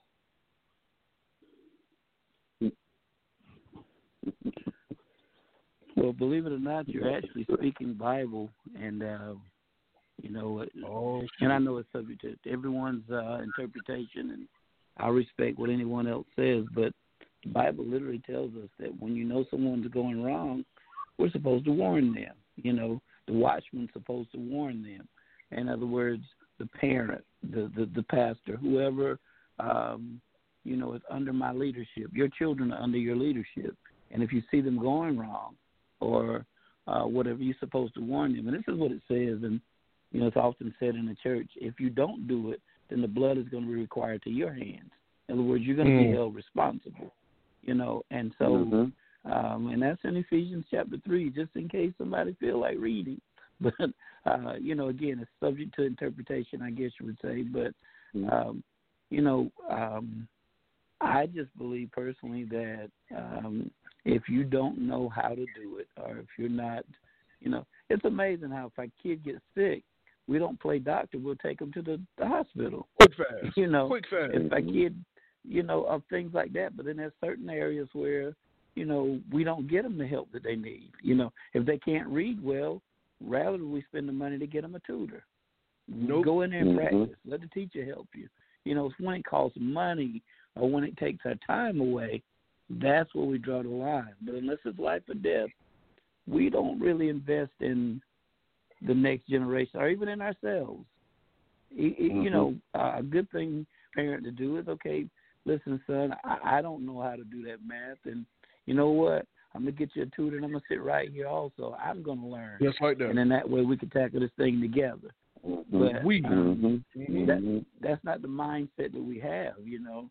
That's not the mindset that we have. So yeah, you're you're speaking Bible, man. Um 'cause again, that blood for me, standing in a pulpit, I can stand there and try to, you know, um, you know, drain the congregation of finances, take up seventy five offerings. Uh, I can say God said everybody give fifty dollars, which is a lie straight from hell. But you know, again, that's I digress. Mhm. I, I can't say what God is saying to somebody else, but kind of hard for God to say, you know, God says everybody give fifty dollars, and I'm sitting over there and I don't have but two pennies in my pocket. So apparently God don't know what's Mhm. in my pocket. But Right. again, you know, it's it's just it's just amazing to me that um we'll sit there and we'll fleece people, you know, like that, but we don't understand. I'm gonna be held accountable for that. I, I have to Mhm. give an account. I have to pay a price for that. I, I do because I know better. You know, when you know the truth, you got to live that truth. Uh, you got to speak that truth, and you need to pass that truth on. And rarely Mhm. do we, uh, you know, do we do that. So uh, you're definitely Yeah. speaking a Bible when it comes to that, man. And that's that's the way that we got to lead by. Whoever said it, we got to lead by example. Don't ask me to do something you're not already doing. Don't you know? I, I got a ton of people in my church. They will drop their well, not a ton, but a lot of them will drop their their kids off to church. They'll just drop them off. Well, is it not better to to to to bring your kids? I mean, if you're gonna stay home, Mhm. I know you feel like you're doing a good gesture by dropping your kids off, but I only have them for an hour and a half. You got them for the rest of the week. Who you think they're gonna listen to? You know, so you don't Mhm. do, you know. And I, again, I'm not, I'm not saying don't drop your kids off. I love your kids. I like to have them, but bring them, Right. bring them, bring them, bring them. Because when you're not Mhm. there, your kid is trying to make excuses for you. Uh, Dad, uh, no, right. your uh, dad, your dad ain't. Don't. Mhm. I don't know, man. I don't know this um malpractice thing. I don't know where you got this thing at, man, but uh, it's kind of personal tonight. You know, it's Yeah. funny that you mentioned um, that because even if you don't go, if you don't drop your kid off, you keep them home, and they see you cleaning. You know, like you're not out you know, asking around, you cleaning. So you miss church Right. because you don't get it clean during the week, but you're cleaning, right? So next or a few Sundays from now, when you don't show up, they say, "Man, where your daddy? Oh, he at home cleaning," because that's what they know you do. But if if you drop them off and and they don't know what you're doing, it's like, ooh, I don't know. And they're not gonna say that. They're gonna be like, oh, he at school. hmm hmm When I was young- quick, this thing, this thing with the the the, the pandemic, the COVID nineteen or whatever. Um, I mean, I know it's horrific. I, I got that, but it's it's also a blessing in disguise because too many people have just told other people, "Listen, man, you just need to go to church." The church has never been the answer. You know, God is the answer, but not the church. It's just a building. And now that You people can't pray. get to pastor, now that they can't get to the church, you know, you you know, right now, even my kids, you know, we can't go to the church, but you know, we sit around the table on Sunday morning having breakfast, and we have some serious dialogue.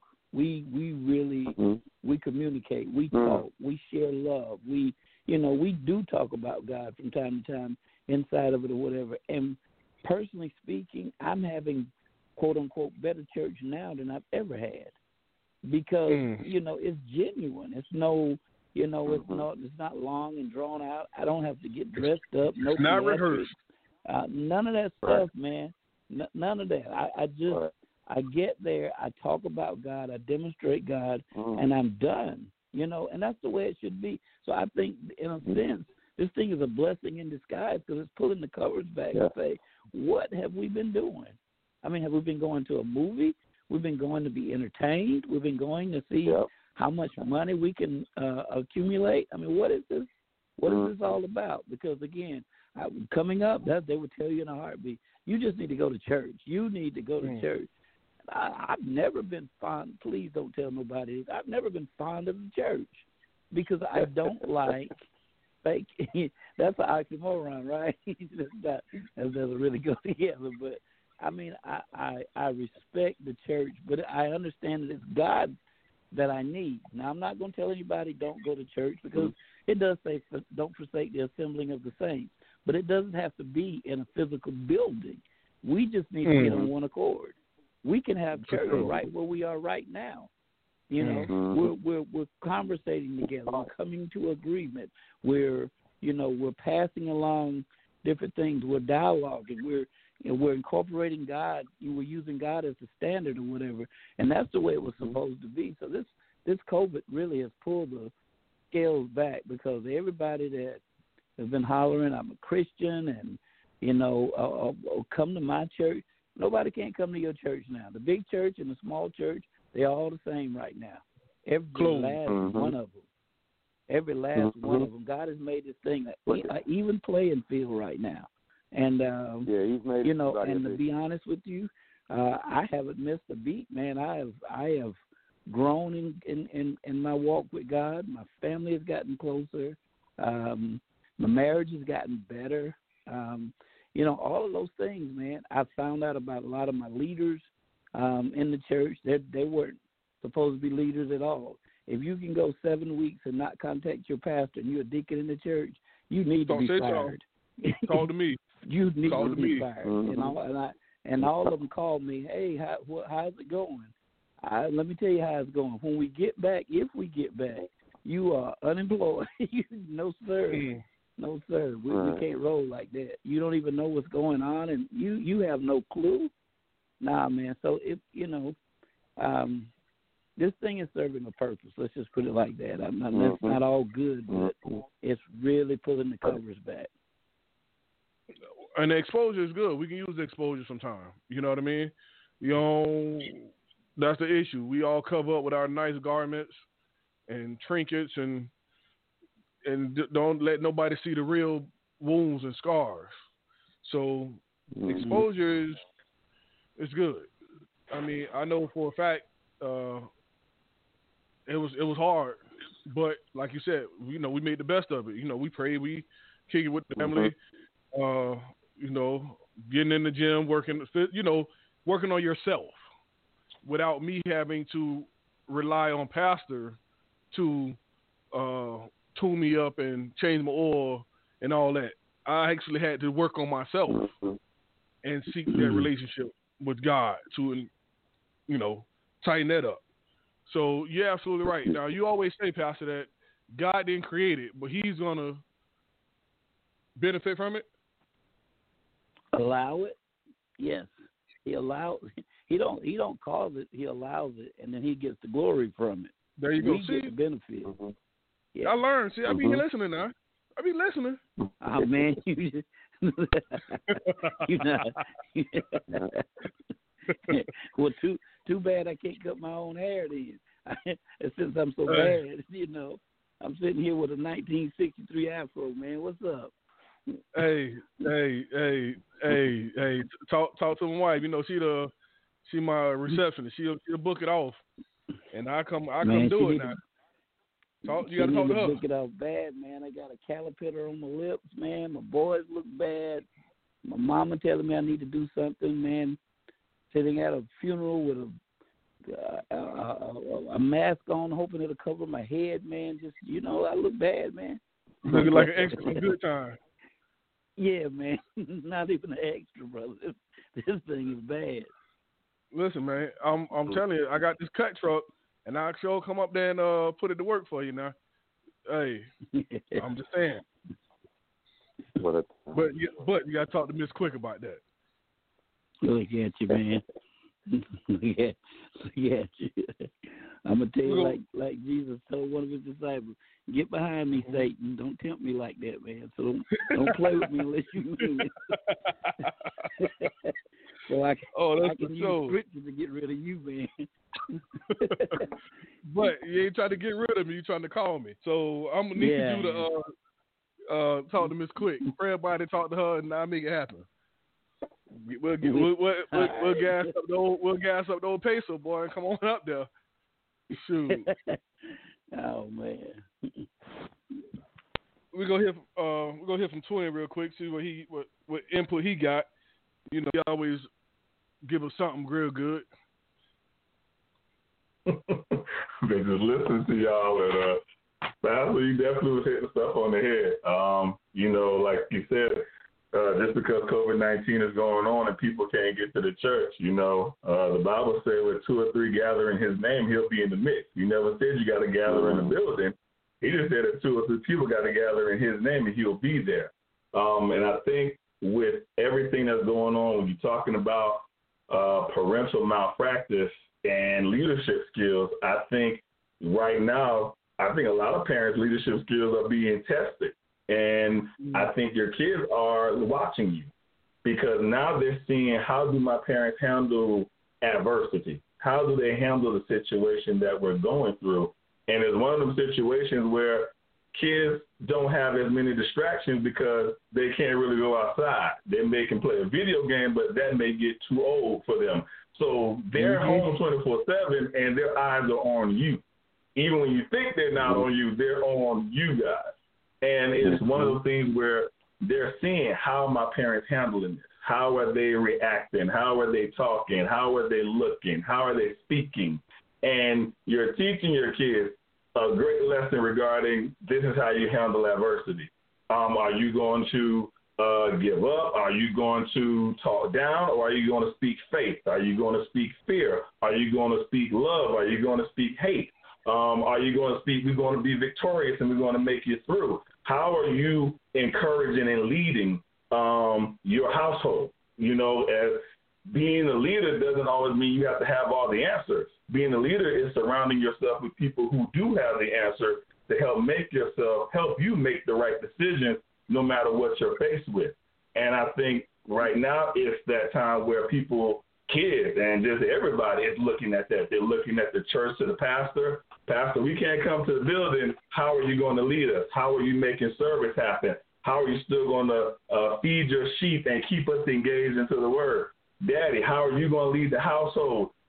One of the parents may have lost their jobs or they may be furloughed. How are we still going to make it through? Or, you know, are you still going to uh, you know, breed that confidence in us that everything is going to be okay, or we're we going to see the household break apart and fall apart because of what's going on? Um, So I think this time right now you you're seeing, like I said, you're seeing something that's taking place uh, real time for the first time where it's something that's affecting the whole entire world and not just affecting your neighborhood, your state, uh, your particular country. You're seeing it worldwide, and you're seeing how are people reacting to it. How are people speaking about it? How are people treating other people throughout this whole entire thing? And it, it really puts you in a place where you just have to sit back and watch. And you know God's hand is on it, and you just like, God, just keep me, be with me through this, because um, I know, you know, everything happens for God to get the glory. And you know God's going to show up and show out when that time comes, but it's just navigating through the way because people are watching you to see how you react and how you're going to handle this situation. And I think this is one of the main times where I think everybody is being put kind of on that platform where people are watching mm-hmm. you. How are you handling the situation? From young to mm-hmm. old, even people that I mentor, you know, I can't speak fear to them or text them fear. When I check on them, hey, how you doing? Everything's good. You know what I'm saying? You know, you still got y'all got food. Everything's still good with your family. I mean, you got to speak that kind of energy mm-hmm. to people and kind of block out the negativity, but speak that hope, speak that faith, speak that encouragement, to say, hey, we're going to get through this, but stay encouraged throughout the whole time. Don't break down. Don't mm-hmm. give up. We're going to get through this. We are mm-hmm. going to get through this. I'm not going to abandon you. Mm-hmm. We are going to get through this. And mm-hmm. once again, two or more gathered in the name here in the midst. So we going to include God in getting through this. Of course, He's going to be the facilitator of us getting through this, but we are going to get through this. You're absolutely right, twin. Um, and then right now I'm gonna let you chime in because I know you're ready. When it when it was Man, yeah with all this, I was like, you know, still I'm I still gotta earn. You know, it's like being in the yeah. mob. You know, I still gotta right pay these bills. So right, right, right. My son looked at me and he said, "Daddy, what are you doing?" I said, "I got I'm about I got this project mm-hmm. we about to work on." me and you mm-hmm. and God, we go work on this project, and not only for to benefit us, but to benefit the clients, to benefit people, mm-hmm. the community. It's it's not about me at this moment. I'm mm-hmm. a, I'm a I'm a beneficiary of it, but it's not mm-hmm. about me at this moment. Right now, it's about the community. And he was like, "Well, what do you mean? I said, son, I said, people that need us, they need the services that God, the gift that God has given me. People need that right now. If I can go to them and still give them that service, give them that gift, that's what I mean. He was mm-hmm. like, oh, my son came out there with me every, like that day and was working. And the next time he was like, Dad, we coming back Tuesday? I'm like, really? Yeah. Yeah. But he was he was excited because he saw the bigger picture and that it was about everyone else. It's about doing the work of God. You know what I mean? Just with a little mm-hmm. bit of gift that I had. Yes, sir. I would love to add. Um, one of my mentors always told me, I was thinking about this when Pastor was talking, but then also the twin was talking. Um, he he always told me I can show you better than I can tell you. Oh now, boy! Growing up, I always had family that would tell me, "Hey, don't don't go by what I'm showing you. Go by what I tell you to do." Type deal. Do what I say, not and, as I do. Yeah, do what I say, not as I do. But my mentor told me I can show you better than I can tell you. Mm-hmm. And one of the things he would always encourage me to pray for was my reaction. Right, Lord, mm. Lord, take help me with help me to react in the manner that you approve of. Right? Mm. So the so the the leadership aspect, you know, principle became even as a parent, right? I have to manage my reactions just as I manage anything else, my emotions. And I have to show you versus just telling you, right? I have to put sometimes even my, you know, thoughts, desires and wishes I have to put them on the back burner in order to make sure that you're taken care of, right? Mm-hmm. To make sure that you're doing what um, what God has told me that you need to do. You know what I mean? In order for Mhm. us all to be on the same page, for that foundation to be set. So now, when we move forward, when we moving forward as a unit, much stronger than before, than me by myself, right? For sure, for sure. So it's so one of the things the pastor was talking about as far as you know church and you know community and like to me that's what I believe church is again right. Torrance said it. When two or more gather in His name, there He is right. There, there God is. There Christ is right. So like for me, whenever I'm in the presence of like-minded, you know, positive, focused, and we mess around and share some God in that, oh my goodness, that's church that to me is church. Church is community.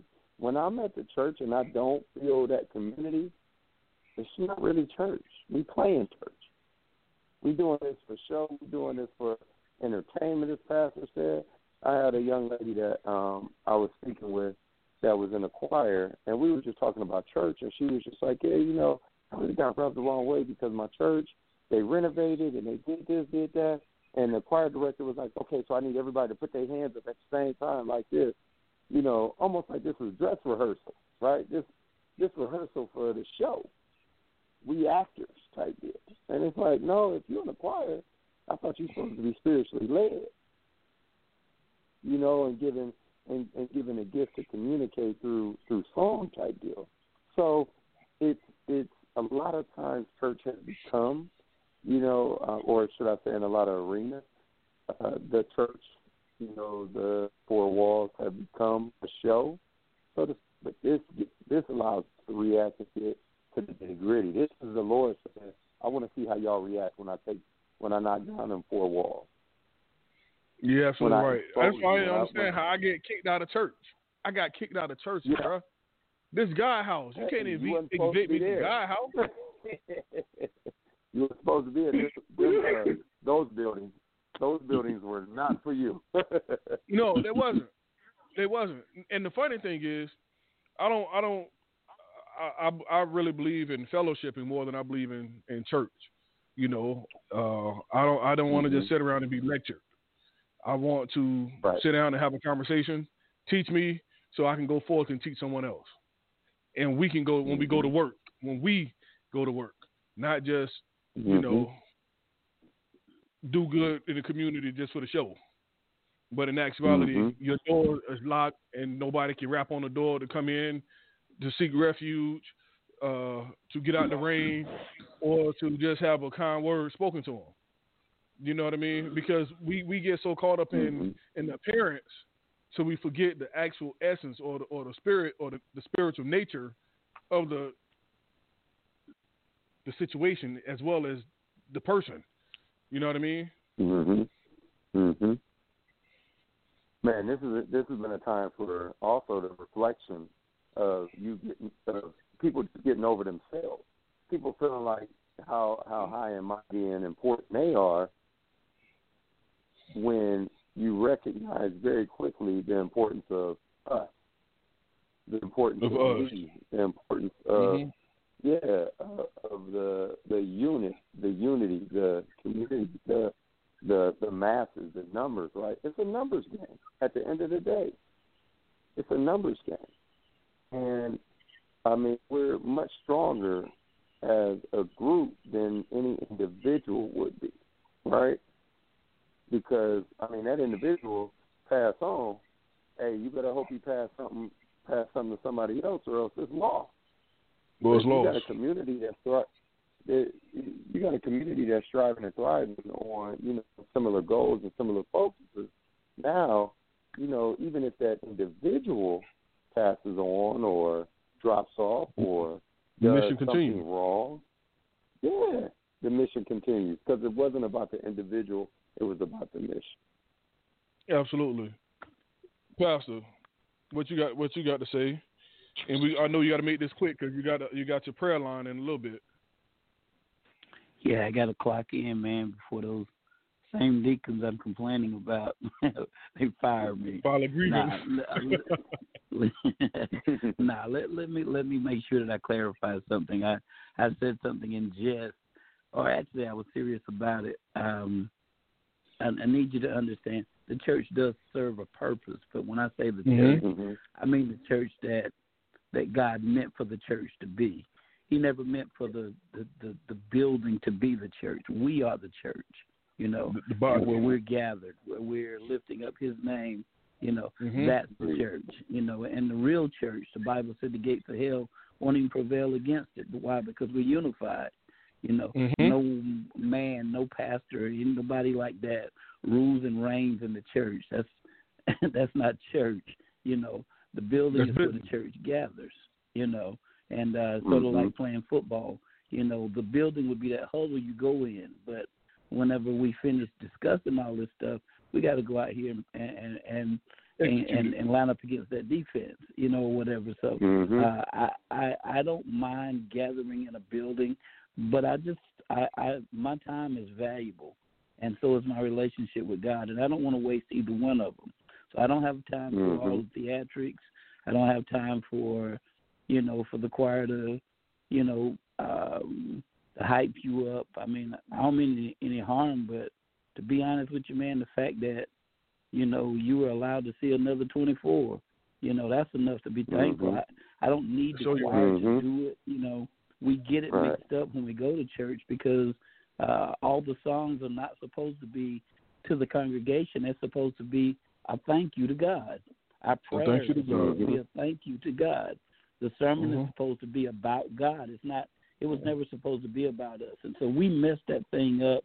The church has a black eye, but the real church, the church that God intended for it to be, uh, it's still standing strong, man. And that's uh, Oh, yeah. why we're able to reach out and help each other and and encourage one another. And as Twin said, you know, call people and check on them. That's that's that's the church uh, getting busy That's right there. That's what it's all about, man. So you know, don't get that thing twisted because some folk they feel like if they can't go in that building, you know. But again, you know, God has pulled the wool back and said, listen, you know, because one of the things, and you guys just have, just have to take my word for this, but I'd rather you go study it for yourself.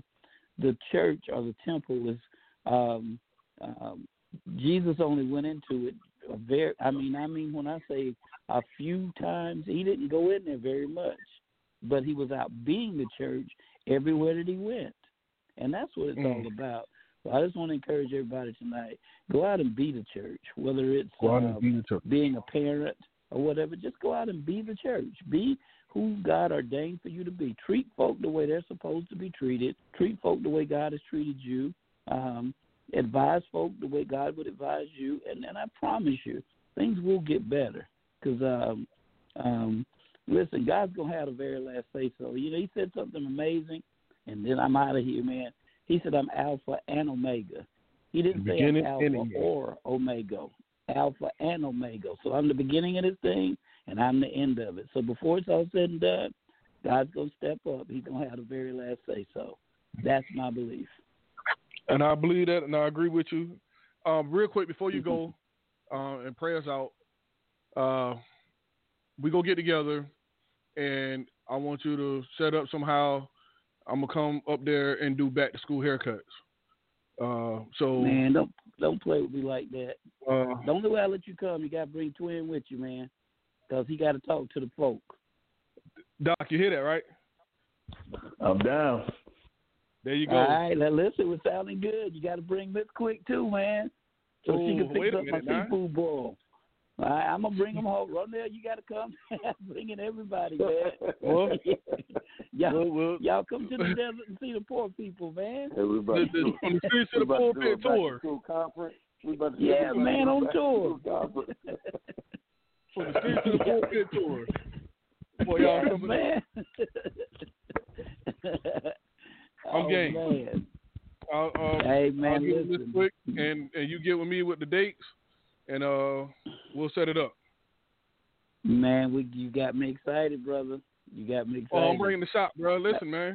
I, Hey, It's going I down. hope that wasn't just. I hope that just wasn't the uh, uh, church talk that you just gave me. You just trying to get me all hyped and all that, man. What church talk? Remember, I ain't the church, I ain't the pulpit, bro. I'm the streets. Okay. You know, hey, I don't care about nobody else credit, but the street credit gotta stay intact. Okay, okay. All right, man. Well, I promise you, you come, you won't get kicked out of my church. I promise you that. Hey, nah, we Hey, good, hey. That'll be great. well, we're gonna set that up. Uh, Pastor got us. He got his prayer line. He got to get off to. So we're gonna go ahead and pray. That don't necessarily mean Yes, that uh, the line is o- the call is over. But if everybody who wants to leave, then feel free. Or for those that want to stay, by all means. So, Pastor, go ahead and do Hey, man, y'all keep y'all keep talking, man. But let me pray for you guys, man. I pray with you guys. You guys keep talking. You got a lot of good dialogue going on. Lord, thank you so much for all that um, our ears have heard and our heart has felt, God. This feels good tonight to to to be open, to be honest. You know, we talked about truth, Lord, and truly it sets you free. I know a lot of us don't want to hear the truth. Uh, we'd rather hear a lie, but the truth serves a, a purpose in our lives. And so, God, as ashamed as I am of where the church has gotten itself to, Lord, I'm so proud to say that the real church is still standing and going strong.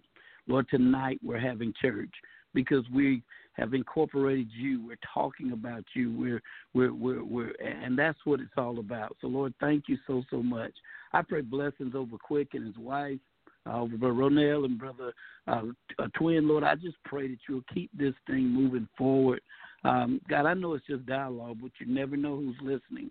And not only that, God, but beyond the other folk that are listening, I don't know about the rest of these brothers and sisters, but it's touching my heart. It's causing me, Lord, to take a a, a, a, a better look at the example that I'm being, the, the the legacy that I'm leaving, the work that I'm doing.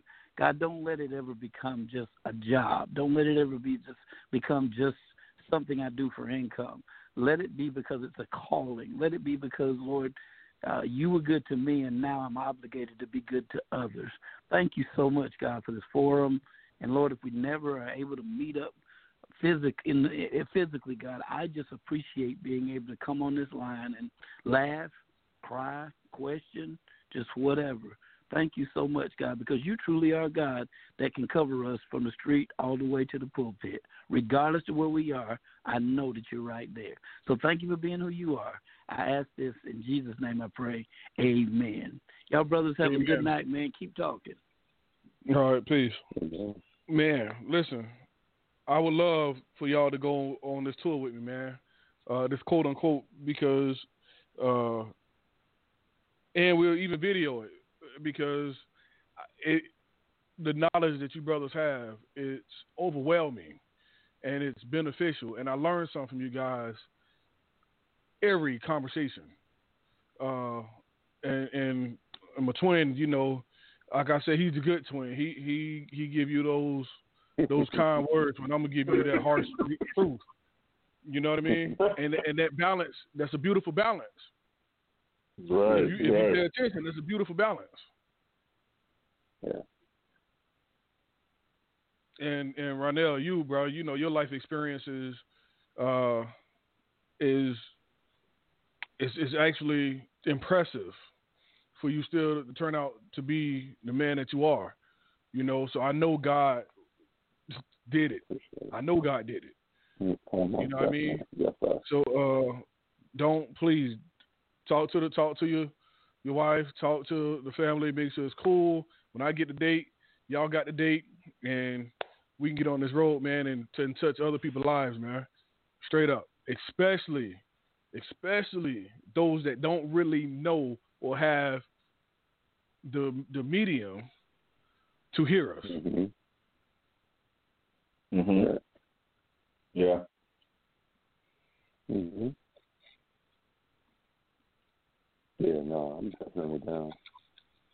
But God is, and and that's, bruh, it's amazing. That's all I can say. And, and y'all talking to somebody who wasn't even raised going to church.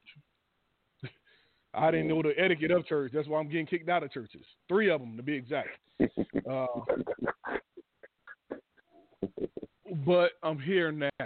There you go. There you go. That's, well, that's all that matters. God, God carried me through a whole bunch of stuff, and I'm here yes, now. You know, um, I was, I just turned, I just had a birthday yesterday. Me and my twin, and um, oh, yeah. when I was, when I was 16, I got robbed on my birthday and got shot at twice. Bullets passed both ears.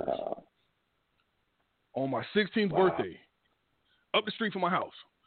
So I say that to say when when you don't know how you go get here, but you know it's the grace of God. You don't know how you got here, but you know by the grace of God, you you know all that dot dot dot by the grace of God. That's just mhm. one example, and we're here now. So we're here now. Wow. The other, That's it. hey, that's the other, that's the other in his job description that we never knew. Listen, bro, straight up, straight up. Listen, like, wow. bruh, like, if I tell you the entire story, y'all will trip out, man. I'm serious. Y'all will trip out. Hey, well, a good portion of it is to be told. It was, it was a good Definitely outcome. Is, is a blessing. Yeah. So, um, That's your testimony. That's it. That should be your Yeah. testimony, your mantra. hmm God But kept you even though you didn't know he could keep you. But you're here now. You see it now. bro, listen, Mhm. man. I'm gonna give you a little tad bit, man. I'm running down the street. I'm bent down so I won't get shot, right? I'm- Mhm. Yeah. I'm not going very fast. I'm up in. I feel like I stand straight up, as thin as a straw. Bullets pass both ears. So you mean that tells me that they had pretty good ear aim. Mhm. I get in front of the house, turn on a dime, no curve, no slow down, no nothing. Turn on a dime, a ninety degree turn. Walk up there. My feet is my feet ate up because obviously I was running. hmm But when I tell you thin as a dime, the bullet passed by my mother's ear and knocked her earring off. Oh wow. Wow. Wow. To this day, she still haven't found that earring, cuz. So when I tell you that God, when I tell you that God,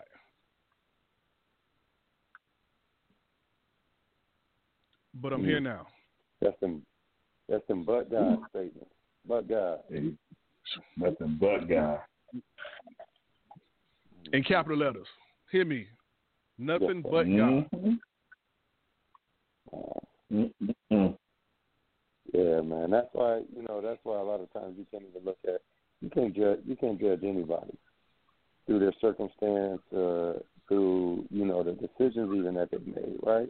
Because but for the grace of God, I'm not making those same decisions, or I'm not in that same situation, because it very easily could have could have been, Mm-hmm. as you said, both ears. Yeah. I mean, we can pass both ears, bro. That's I mean, you talking inches. Bruh. Well less than a foot. away from yeah away away from being here right now to have this conversation be a blessing Mhm. to so many you know what i Mhm. mean like but for the grace of god i mean even the folks that do wrong right man but for the grace of god that i Man, got don't even mention mindset that part. mentality to not to not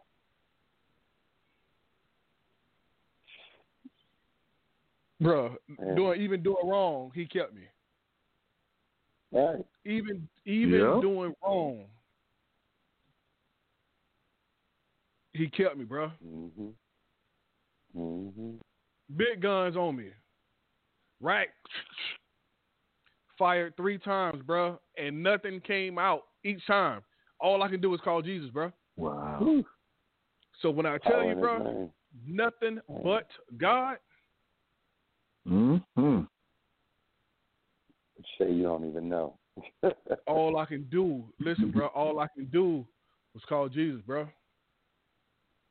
Mm. In the Call midst the of right doing wrong, name. You can take me. who else I'm gonna call? Who else was there with me? Exactly. Get up, go to my car, get the pistol after they run. I'm on the street.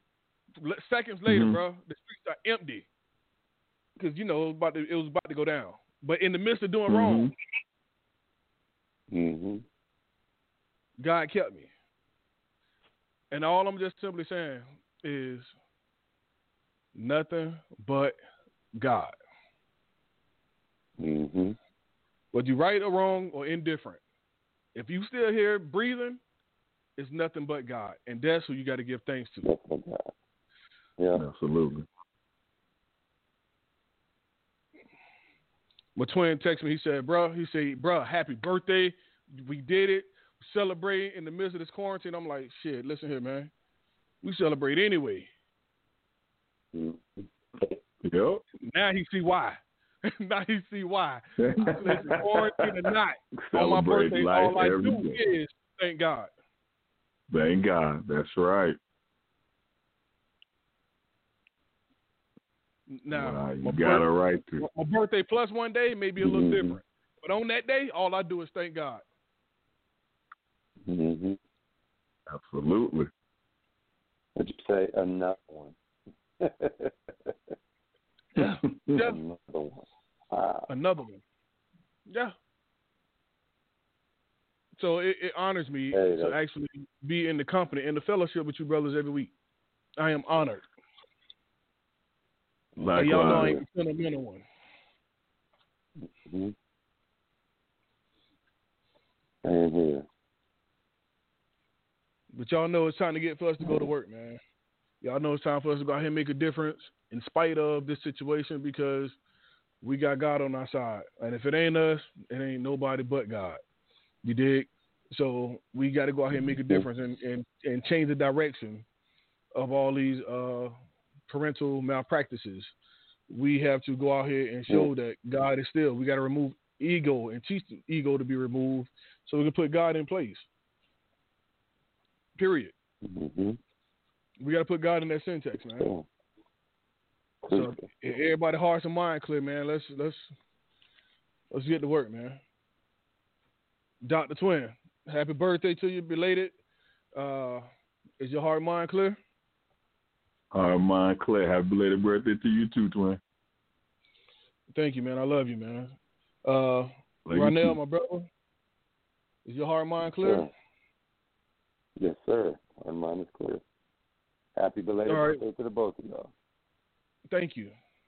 Appreciate it. Uh, Thank you. We, we go get together and we go do put together some conversation so we could uh see how we go out here and and do some type of community service and you know you know where you at and we'll get together soon. Just let you know. Yeah. Sounds good. Well, ladies and gentlemen, this concludes tonight's episode of From the Streets to the Pulpit. I am your host, the number one, Mr. Quick, with uh, Miss Quick and Pastor Robinson and Dr. Twin and my brother Ronell. Um, we love each and every one of you because God is love. And thank you for fellowshipping with us because, as it was mentioned earlier, two or more gathered in His name, and He'll be in the midst. I'm just reiterating. Love God. Love each other. Love yourself. If you don't know, solicit help. That's all a part of loving yourself. Wash your hands. Stay safe. Peace.